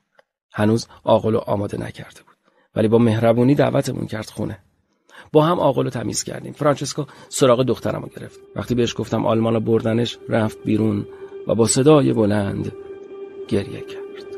فرانچسکا تو آقلو خونهش 3 تا خوک داشت. به خاطر سر صدای خوکا کسی نمیفهمید ما اونجاییم.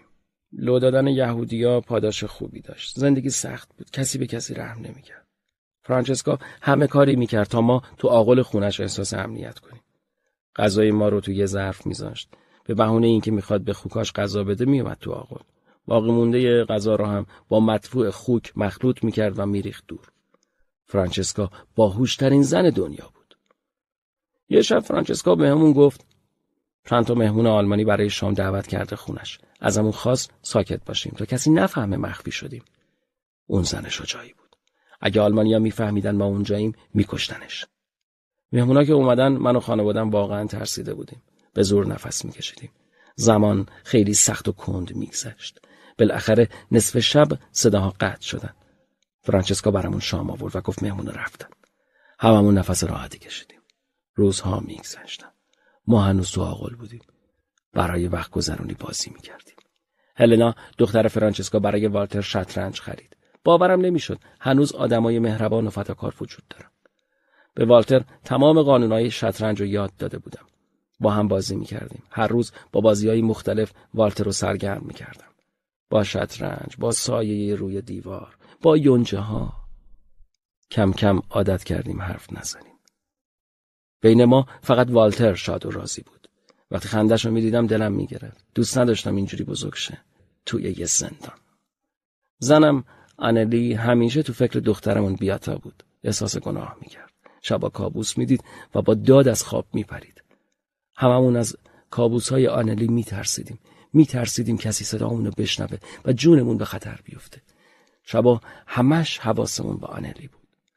بریدا زن برادرم هم هنوز عزادار دیوید بود. منم خیلی دلتنگ دیوید بودم. اما کاری از دستم بر نمی اومد. چشمامو می بستم و به روزهای خوش قبل از جنگ فکر می کردم. انبار خونه فرانچسکا خیلی کوچک بود. همیشه درگیر مدل نشستن بودیم. نوبتی پاها و شونه های همو ماساژ می دادیم تا عضلاتمون سفت و خشک نشن. دیگه با هم دیگه حرف نمی زدیم. حتی والتر هم با اشاره با همون صحبت می کرد. دیگه برای خودمون یه زبون مخصوص داشتیم. کم کم صداهامون رو فراموش کردیم. آغل یه پنجره کوچیک داشت. نوبتی کنار پنجره می نشستیم و بیرون رو نگاه می کردیم. از پنجره درخت سیبی که برادر هلنا براش کاشته بود و می دیدیم. وقتی سیبای درخت سیب رسیدن، هلنا برامون چند تا سیب آورد.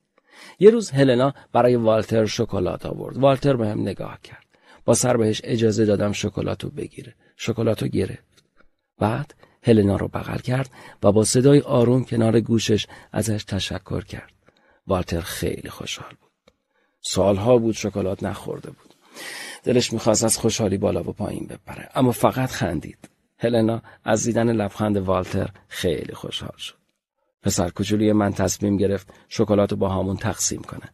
هر روز با ناخونش یه تیکه کوچولو از شکلات میکند و به همون میداد.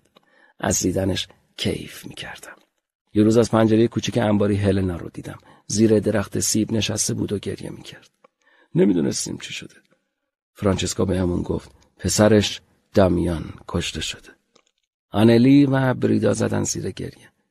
دامیان برامون غذا و مواد خوراکی می‌خرید. چند بار بیشتر ندیده بودمش، اما مدیونش بودیم. به خودم قول داده بودم اگه یه روز از دست نازی‌ها خلاص شم، هیچ وقت کمک فرانچسکا و خانواده‌اش رو فراموش نکنم. اولای جنگ هیچکی باورش نمیشد آلمانیا یهودی‌ها رو دست جمعی بکشن. خیال می‌کردیم زود خلاص میشیم. اما یک سال بود تو انبار خونه فرانچسکا بودیم. یک سال با ترس زندگی می‌کردیم. حالا هم خسته بودیم و هم ترسیده. اما هنوز باید حواسمون رو جمع می‌کردیم تا لو نریم. یه روز سربازای آلمانی با تانکاشون بیرون آغل ایستادن. خیلی ترسیدم.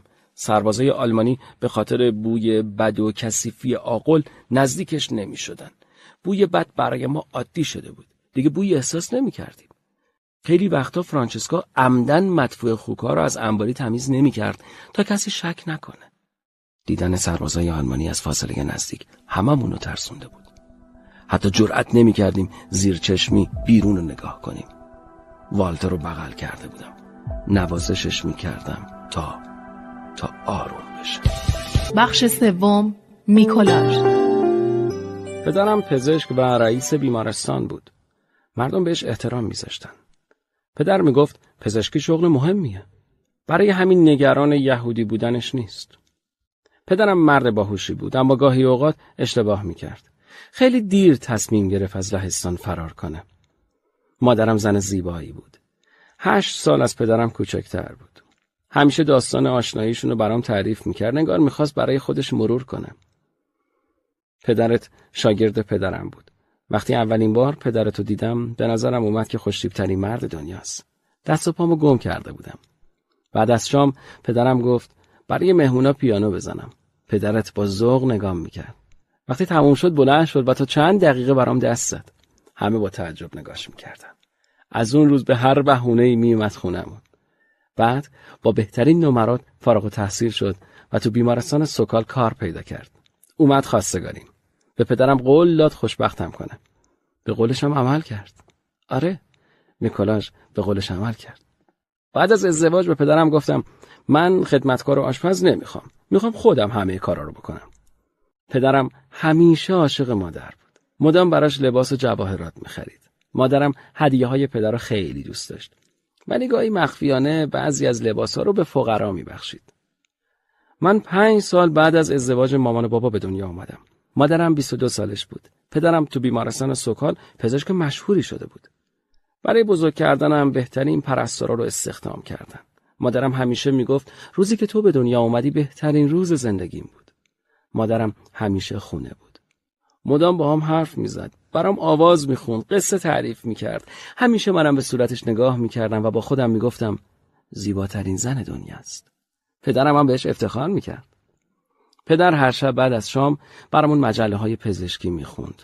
میخواست من و مادر از تمام مسائل پزشکی روز دنیا با خبر باشیم. یه شب پدر تو یه مجله خوند که تخم مرغ برای رشد ذهنی کودک مفیده. روز بعد من و مادر به بازار رفتیم تا تخم مرغ بخریم. تو بازار مادرم با فرانچسکا آشنا شد. زن مسنی که از مزرعه کوچیکش تخم مرغ آورده بود تا بفروشه. فرانچسکا خیلی مهربون بود. میذاشت من با تخم مرغ بازی کنم.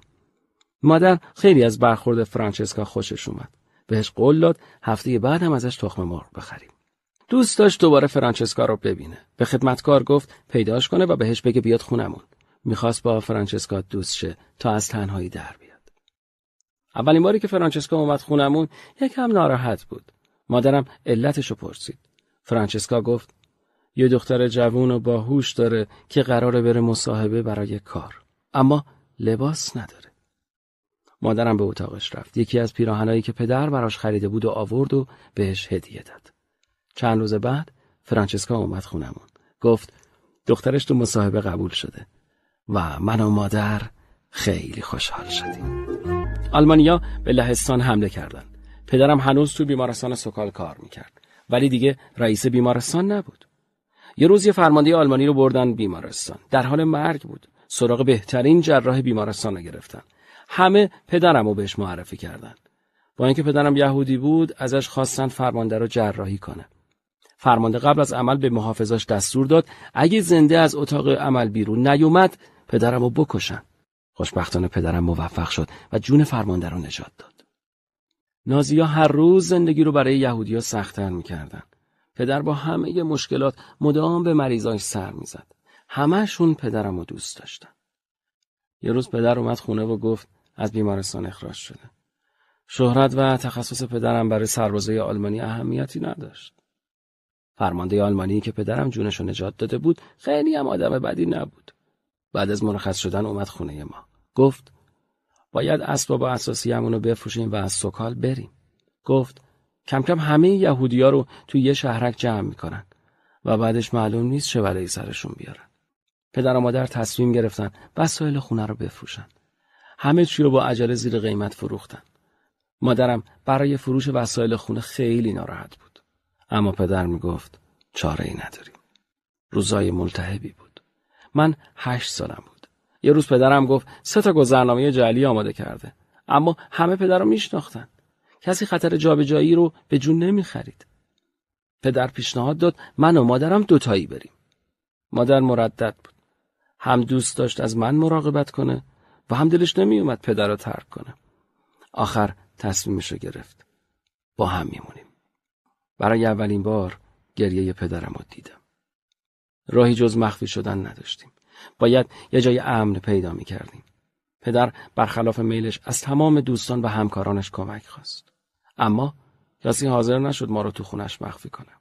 روزا پشت سر هم می‌گذشتن و پدر هر روز ناامیدتر می‌شد. شغل همکاراش نجات دادن جون آدما بود، اما هیچ کدوم برای نجات جون ما کاری نکردن. دیگه حق نداشتم برم مدرسه. تو خونه مونده بودیم. همه تنهامون گذاشته بودن. از مادرم پرسیدم ماما چرا مردم اینقدر از ما بدشون میاد؟ هیتلر به همه گفته که ما یهودیا بدبختشون کردیم. مردم رو گول زده. کم کم همه خدمتکارا هم از خونه ما رفتن. فرانچسکا تنها کسی بود که هنوز میومد خونمون. با اینکه براش خطر داشت، برامون سبزی و تخم مرغ می آورد. یه روز مادرم مخفیانه با فرانچسکا حرف زد. ازش خواست در ازای پول ما رو مخفی کنه. فرانچسکا یکم فکر کرد و گفت خونه من کوچیکه. فقط یه آشپزخونه و یه اتاق خواب داره. جایی نداره ما رو مخفی کنه.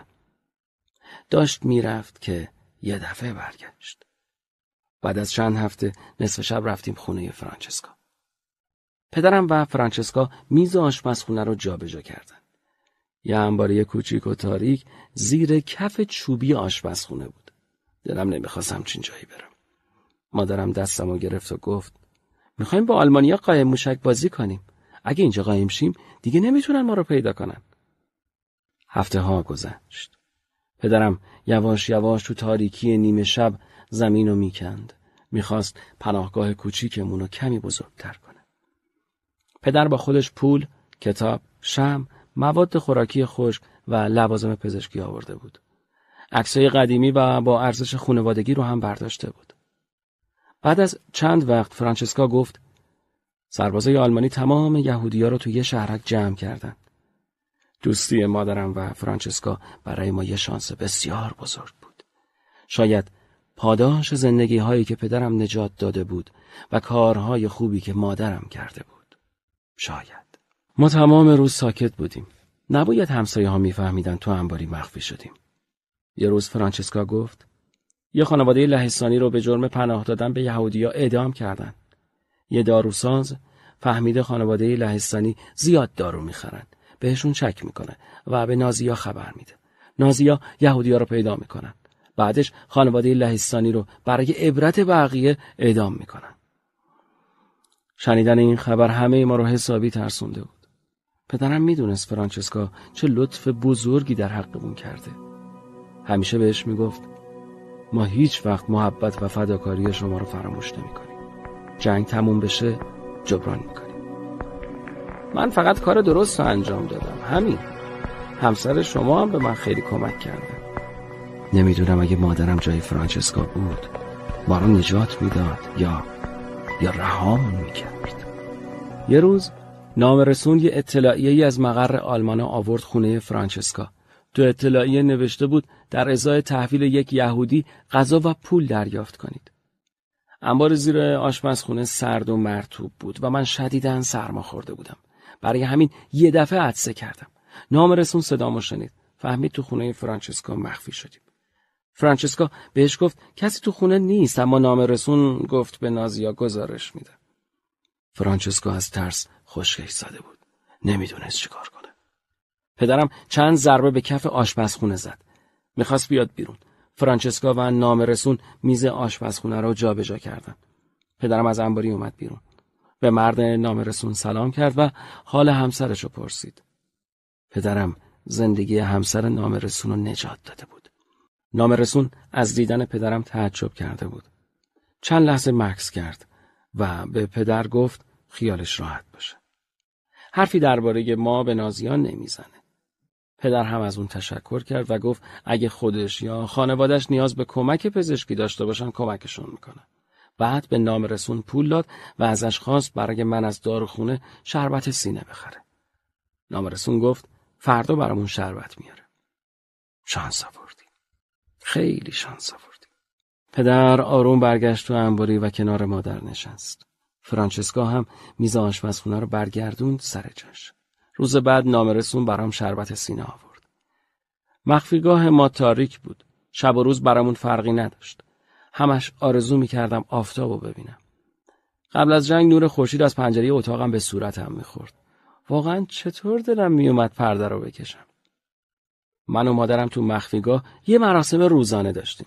مادرم میگفت چشمامو ببندم و بعد برام از چیزای قشنگ حرف میزد. منم همین کارو میکردم. میگفت تو رویا ببینشون. هنوز صدای مادرم تو گوشمه. تو تخت خودت خوابیدی. نور خورشید از پنجره میتابه. امروز دیر از خواب بیدار میشی. من میام بیدارت میکنم تا با هم صبحانه بخوریم. ستایی پشت میز صبحانه میشینیم. من و تو و پدر. نیمرو با نون توست و مربا میخوریم. بعدش یه عالمه شیر. اونقدر میخوریم که دیگه نمیتونیم از جامون بلند شیم. بعدش تو کتاباتو برای مدرسه آماده میکنی. منم قبل از رفتن به مدرسه محکم بغلت میکنم. ما دیگه آرزویی برای زندگی آینده نداشتیم. تنها آرزومون برگشتن به زندگی قبلمون بود. وقتی مادرم برام حرف میزد، پدر هم چشماشو میبست و غرق خیال میشد. زندگی ما قبل از جنگ به پدر وابسته بود. من و مادر هر روز تا برگشتن پدر خودمون رو سرگرم میکردیم. زندگی روزانه ما با اومدن پدر شروع میشد. دور میز شام میشستیم. پدر درباره مریضا و جراحیاشون برامون میگفت. از سیاست و اقتصاد حرف میزد. از وقتی به مخفیگاه رفته بودیم، پدر خیلی کم حرف شده بود. فقط گاهی زیر نور ضعیف لامپ به هم لبخند میزد. مادر مدام تلاش میکرد به ما کارهای جدید یاد بده. مثلا یاد گرفتن زبان یهودی یا حل کردن مسائل ریاضی. پدرم کتابای زیادی برامون آورده بود. همیشه به مادر میگفت باید آماده باشیم چون یه روز از لهستان میریم. مادر خوشحال میشد. به پدرم میگفت تو دوباره یه دکتر معروف میشی. میکولاژ هم میره مدرسه. زندگیمون رو دوباره میسازیم. اطمینان مادر به ما قوت قلب میداد. همیشه فکر میکردم مادرم نمیتونه بدون پدرم زندگی کنه. اما یه شب فهمیدم پدرم هم دقیقا همین حسو داره. شنیدم پدر به مادر گفت تو شریک روح منی.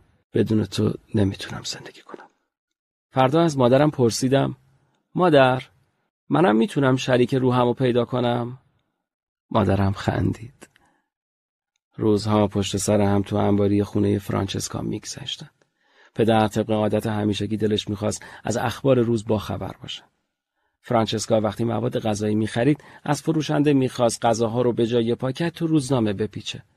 پدرم با اشتیاق روزنامه ها رو میخوند. یه روز فرانچسکا به همون خبر داد یه فرمانده آلمانی رو برای شام دعوت کرده. مادرم گفت خطرناک نیست؟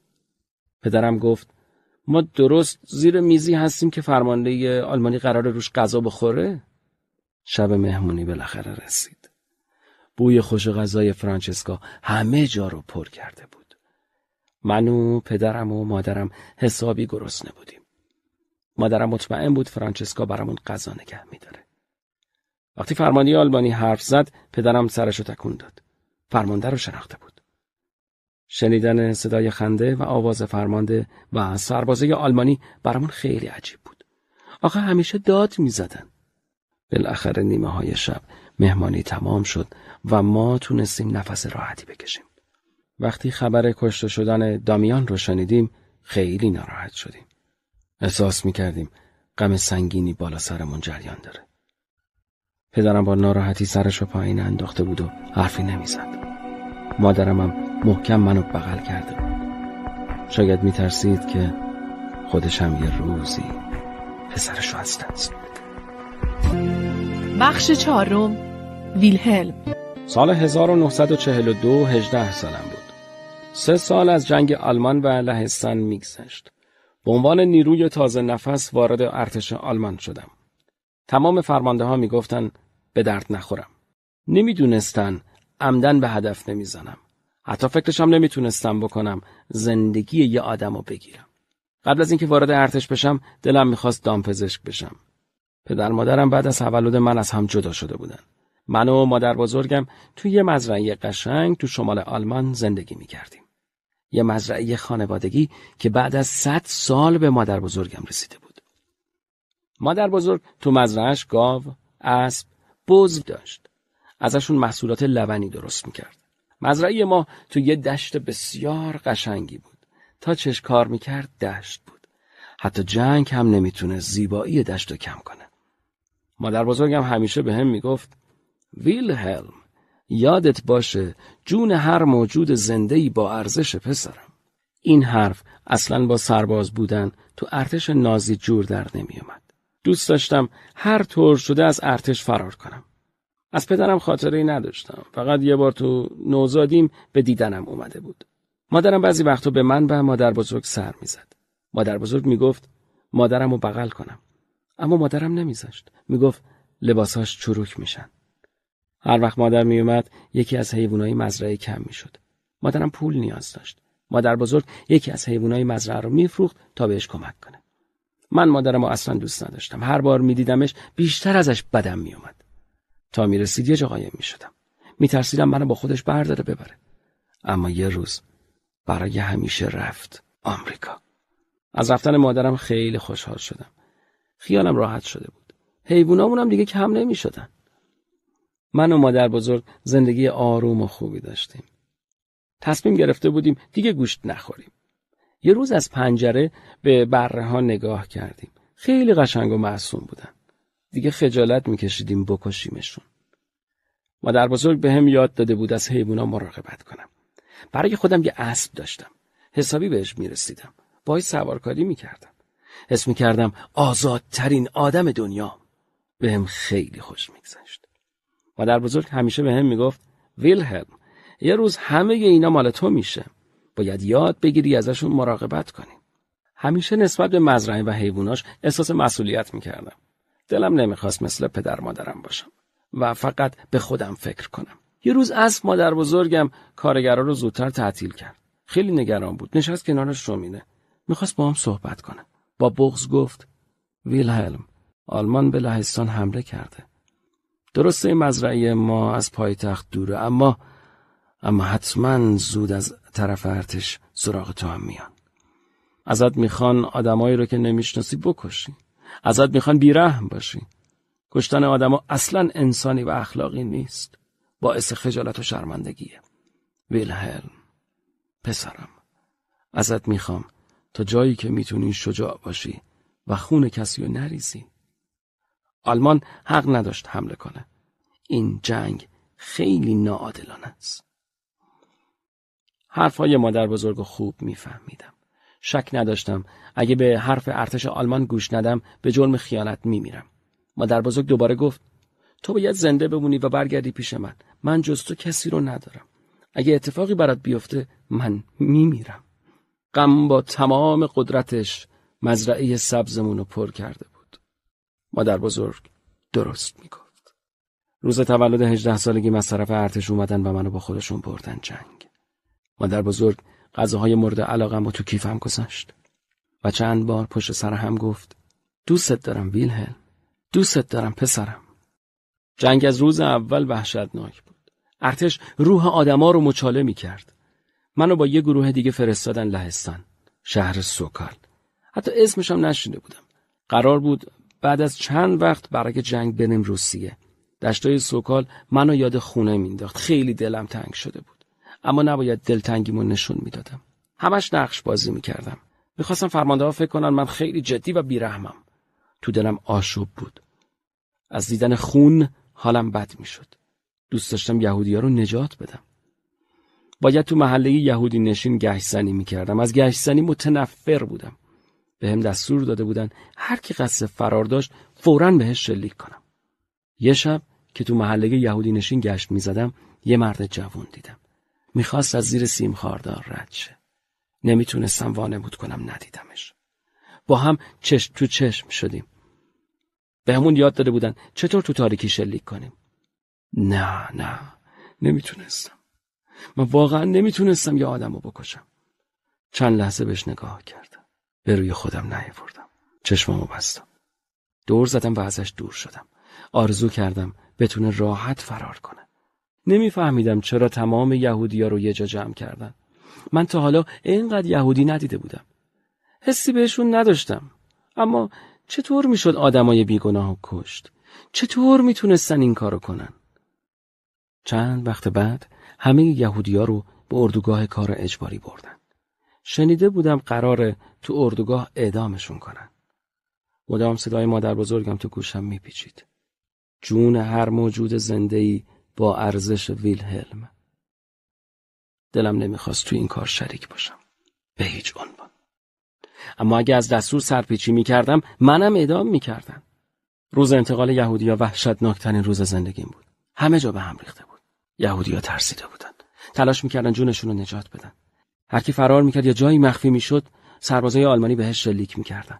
تو تمام ساختمونا نارنجک مینداختن تا هر کی مخفی شده بمیره. دلم میخواست جلوشون رو بگیرم اما نمیتونستم. حالم خیلی بد.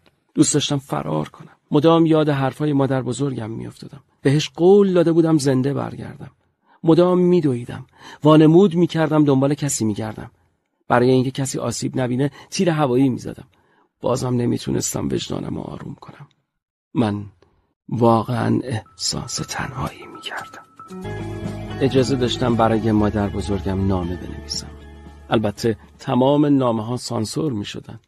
نباید درباره جنگ به کسی حرفی میزدیم. فقط میتونستیم بنویسیم. مثلا مادر بزرگ، من زنده‌ام. دوستت دارم. دلم برات تنگ شده. همین. تو ارتش با کسی دوست نشدم. هر کی به من نزدیک میشد میفهمید که چقدر از جنگ متنفرم. مجبور بودم هر غذایی میدادن بخورم. اگه کسی میفهمید گیاهخوارم برام بد میشد. تو ارتش همه چی برام اجباری بود. گوشت خوردن ساده ترینش بود. هر شب قبل از خواب به گذشته فکر میکردم. نمیخواستم جنگ هویتمو ازم بگیره. چشمامو میبستم. به سوارکاری تو مزرعه، نشستن کنار مادر بزرگ و دشت فکر میکردم.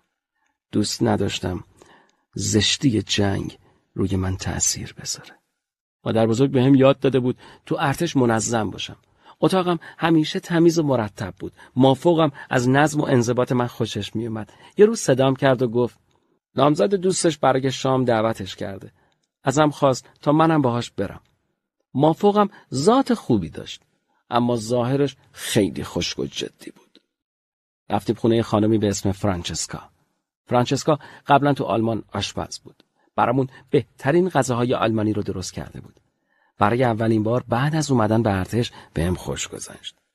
خونه فرانچسکا کوچیک اما گرم و صمیمی بود. یاد وطنم افتادم. از گرمای آتیش کیف می‌کردم. آواز می‌خوندم. احساس می‌کردم دوباره برگشتیم به آلمان. رفتار فرانچسکا خیلی شبیه مادر بزرگم بود. سر غذا هی بهم میگفت بخور.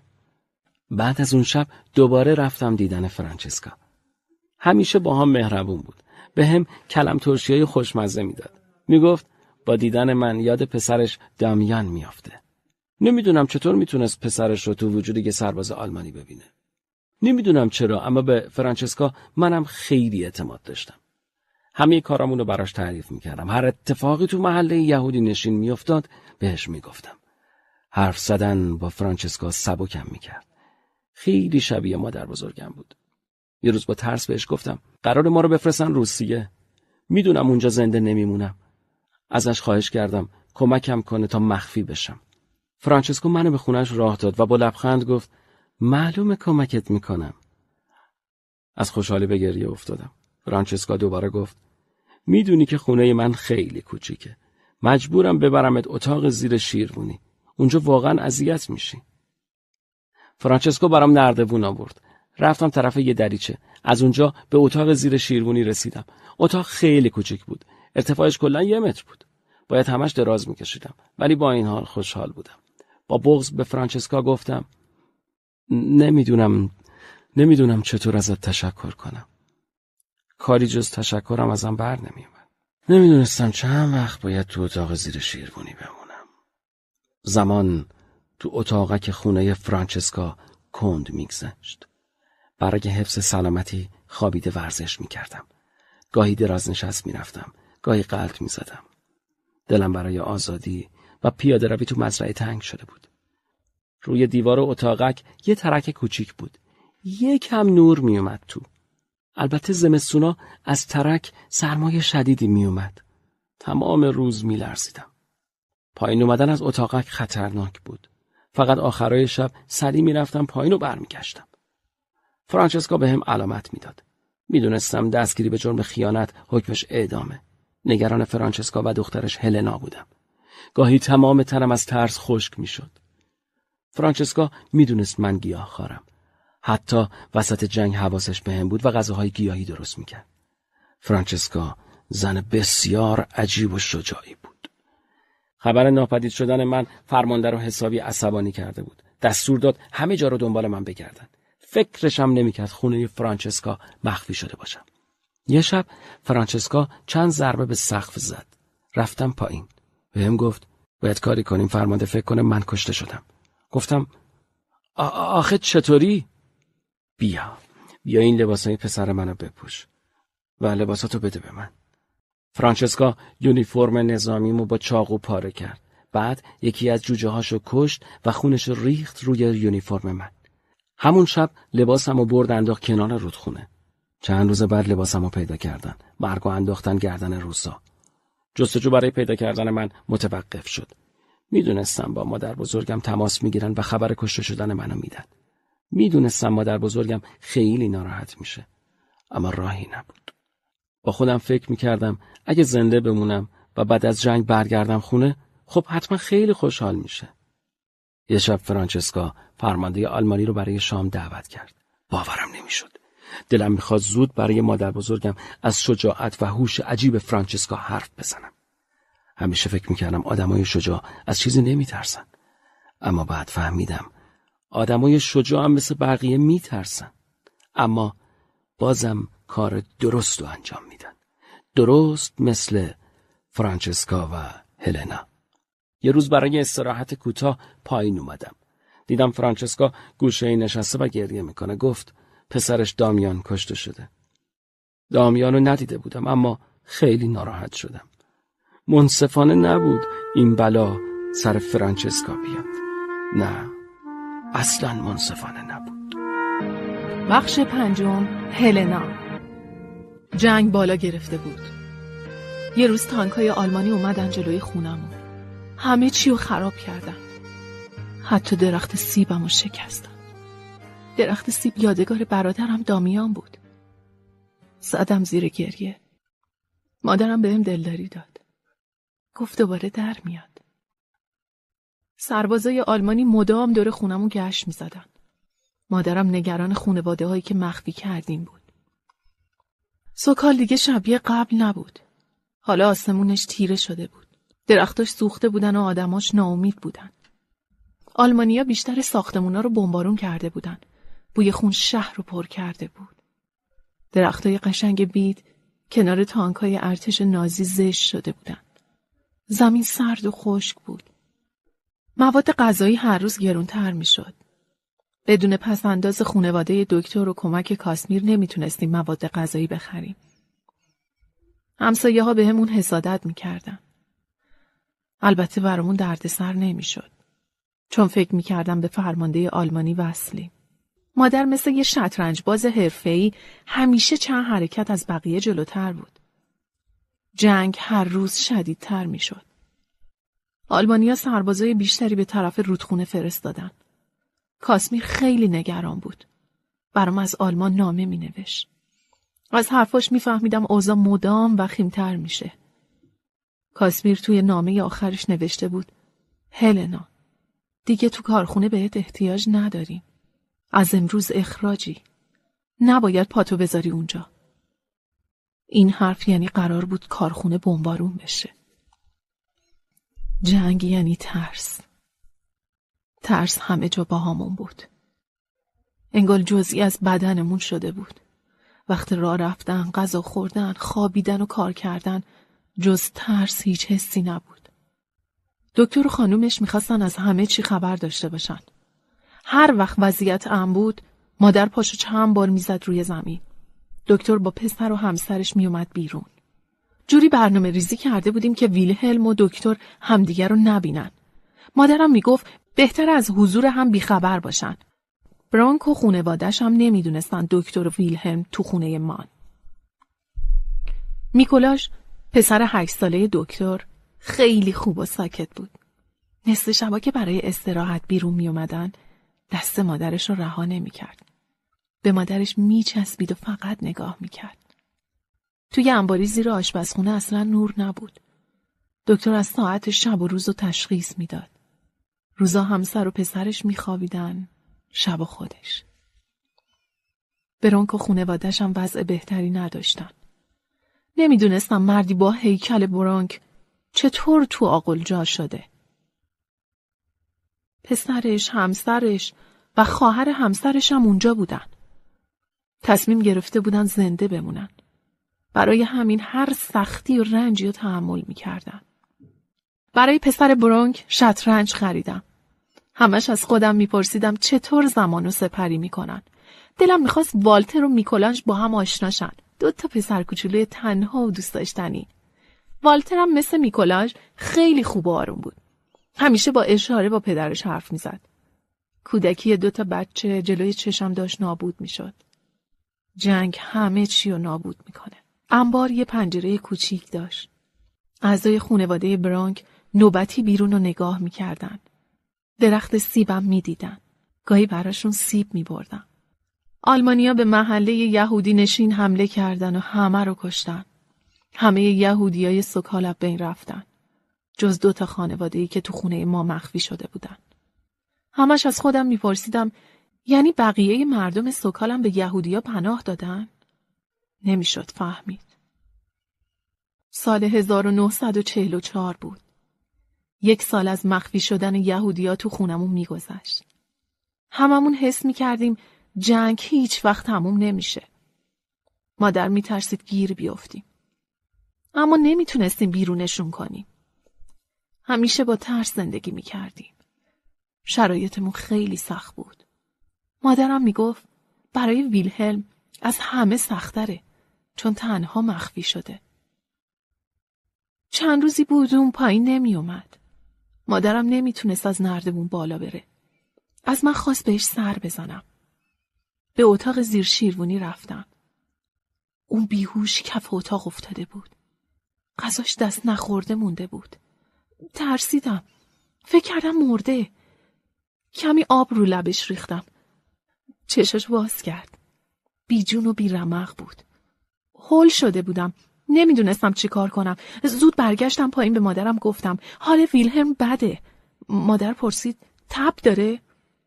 نه، بدنش گرم نبود. میخوای به دکتر خبر بدیم؟ نه، خطرناکه. ویلهلم با دارو خوب نمیشه. فکر کردم مادر نمیخواد کاری برای اون بکنه. هنوز خوب نشناخته بودمش. مادر به زور خودشو به اتاق زیر شیروانی رسون. منم دنبالش رفتم. میخواستم حرفاشونو بشنوم. مادر به ویلهلم گفت ویلهلم خسته شدی؟ میخوای بمیری؟ مادر بزرگت چی میشه؟ مزرعت. نمیخوای دوباره سوار اسب بشی؟ ویلهلم باید زنده بمونی. برگردی به مزرعت. الان وقت تسلیم شدن نیست. این همه صبر کردی، یکم هم صبر کن. همین روزا جنگ تموم میشه. هیتلر داره عقب نشینی میکنه. فقط یکم مونده. بعدش برمیگردی مزرعت. اگه اینجا بمیری کی از مادر بزرگتو مزرعت مراقبت کنه؟ مادرم خیلی خوشبین بود. هر حرفی میزد تا حال ویلهلمو خوب کنه. از اون روز به بعد هر روز براش غذا درست میکرد. میرفت اتاق زیر شیروانی. بهش امید میداد. الکی میگفت جنگ داره تموم میشه. هی در مورد مادر بزرگش سوال میکرد. 2 هفته بعد حال ویلهلم کاملا خوب شد. مادر مدام به ویلهلم خبرای امیدوار کننده میداد. خبرای خیالی. باورش سخته. اما خیال پردازی های مادر درست عذاب در اومد. جنگ واقعا داشت تموم میشد. امید بهترین راهه. اوضاع هنوز خطرناک بود. اما کاسمیر از آلمان برای دیدنم اومد. باورم نمیشد دوباره برگشته. روزی 1000 بار صورتش رو تصور میکردم. تا دیدمش با گریه و خنده به طرفش دویدم. کنار کاسمیر احساس شادی، رهایی و امنیت میکردم. به چشمام نگاه کرد. هلنا، همیشه مثل اون روز اول تو کارخونه بخند. باشه. با تمام وجود عاشقش بودم. کنارش جنگ و فراموش میکردم. برام با همه ی آدمای دنیا فرق داشت. یه شب کاسمیر اومد خونمون. با صدای آروم گفت اوضاع ارتش آلمان خوب نیست. هیتلر اشتباه کرد توافقش رو با استالین به هم زد. حالا باید تنهایی با آمریکا هم بجنگه. هیتلر خیلی کله شقه. حتی الانم کوتاه نمیاد. تعداد سربازای آلمانی خیلی کم شده. پسرای نوجوان و پیرمردان مجبور شدن بیان ارتش. کاسمیر هنوز با ارتش آلمان در ارتباط بود. یونیفرمای ارتش تو کارخونه پدر کاسمیر تولید می‌شدن. من و مادرم از شنیدن حرفای کاسمیر خیلی هیجان زده شدیم. تو اولین فرصت این خبر رو به همه آدمای خونمون دادیم. همه‌شون از شوق گریه کردن. میدونستیم رهایی نزدیکه. کاسمیر باید زود از سوکال میرفت. قبل از اینکه از سوکال بره، هر روز برامون جعبه‌های روغن و نمک و آرد و سیب زمینی می آورد. قبل از رفتن اومد پیشم. قطره‌های اشک روی صورتش سر خوردن. هیچ وقت چشمای خیسش رو فراموش نکردم. مدتی گذشت. ارتش آلمان کم کم عقب نشینی کرد. باورمون نمیشد. ارتش آلمان داشت از سوکال خارج میشد. من و مادر دست همو گرفتیم و گریه کردیم. با تمام وجود منتظر رهایی بودیم. من و مادرم دیگه احساس خوشبختی میکردیم. ما میتونستیم جون 2 تا خانواده یهودی و یه سرباز آلمانی رو نجات بدیم. خیلی سخت بود ولی شد. چند وقت بعد ویزا آشپزخونه رو کنار کشیدیم. کمک کردیم دکتر با همسر و پسرش از انباری بیان بیرون. همشون با تعجب به نور روز نگاه کردند و لبخند زدند. به برونک و خانواده‌اش هم گفتیم اوضاع امن و امانه. میتونین بیاین بیرون. هیچ کدوم نمیتونستن راه برن. چند سال توی انبار تنگ و کوچیک مونده بودن. بدنشون خوش شده بود. وقتی اومدن بیرون من و مادرمو بغل کردن و زدن زیر گریه. بعدش مادرم دریچه سقفو باز کرد و به ویلهلم گفت سربازا رفتن. ویلهلم از شنیدن این خبر خیلی هیجان زده شد. از جاش پرید و سرش خورد به سقف. با پیشونی برآمده اومد پایین. همگی خندیدیم. مادرم مراقب بود ویلهلم از خونه بیرون نره. میترسید سربازای روس بهش شلیک کنن. به همسایه‌ها نگفتیم. 2 تا خانواده یهودی مخفی کردیم. هنوز مردم با یهودی‌ها خوب نشده بودن.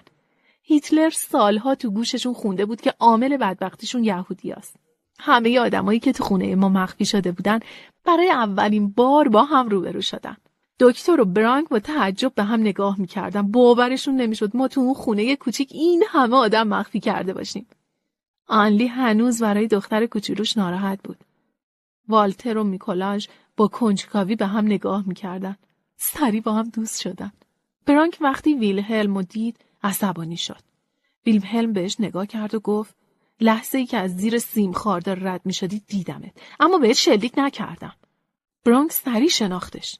قرار شد تا شکست قطعی آلمان همه تو خونمون بمونن. مادرم از برونک خواهش کرد. من بهتون کمک کردم. حالا نوبت شماست.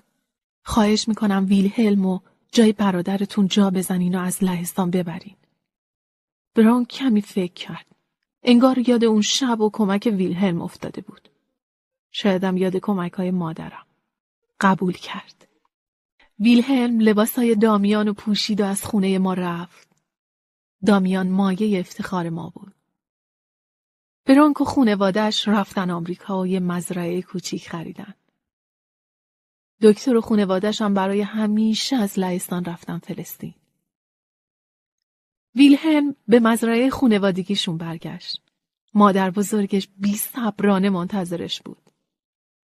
هممون جای خودمون رو تو دنیا پیدا کردیم ولی قلبامون به هم پیوند خورده بود. یک رنج مشترک داشتیم. هیچی نمیتونست جدامون کنه. من و مادرم و کاسمیر رفتیم سوئیس. کشوری که احتمالا هیچ وقت جنگ نمیشد. کاسمیر ازم درخواست ازدواج کرد. لبخند زدم و گفتم من همیشه میخواستم با تو باشم. کاسمیر گفت اما نمیتونستی چون مادرت یهودی‌ها رو مخفی کرده بود. با تعجب نگاش کردم. نمیدونستم چطور فهمیده. کاسمیر گفت هیچ کس انقدر غذا نمیخوره هلنا. ما نمیخواستیم زندگی تو رو به خطر بندازیم برای همین بهت نگفتیم. میدونم اما قول بده دیگه چیزی ازم پنهان نکنی. قول میدم. چند سال بعد مادرم مرد. بعد از فوت مادرم بعضی از من میپرسیدن چرا مادرت یهودی‌ها رو مخفی کرد؟ صادقانه میگفتم نمیدونم. من و مادرم دنبال دلیل نبودیم. فقط میخواستیم جون چند تا انسان رو نجات بدیم.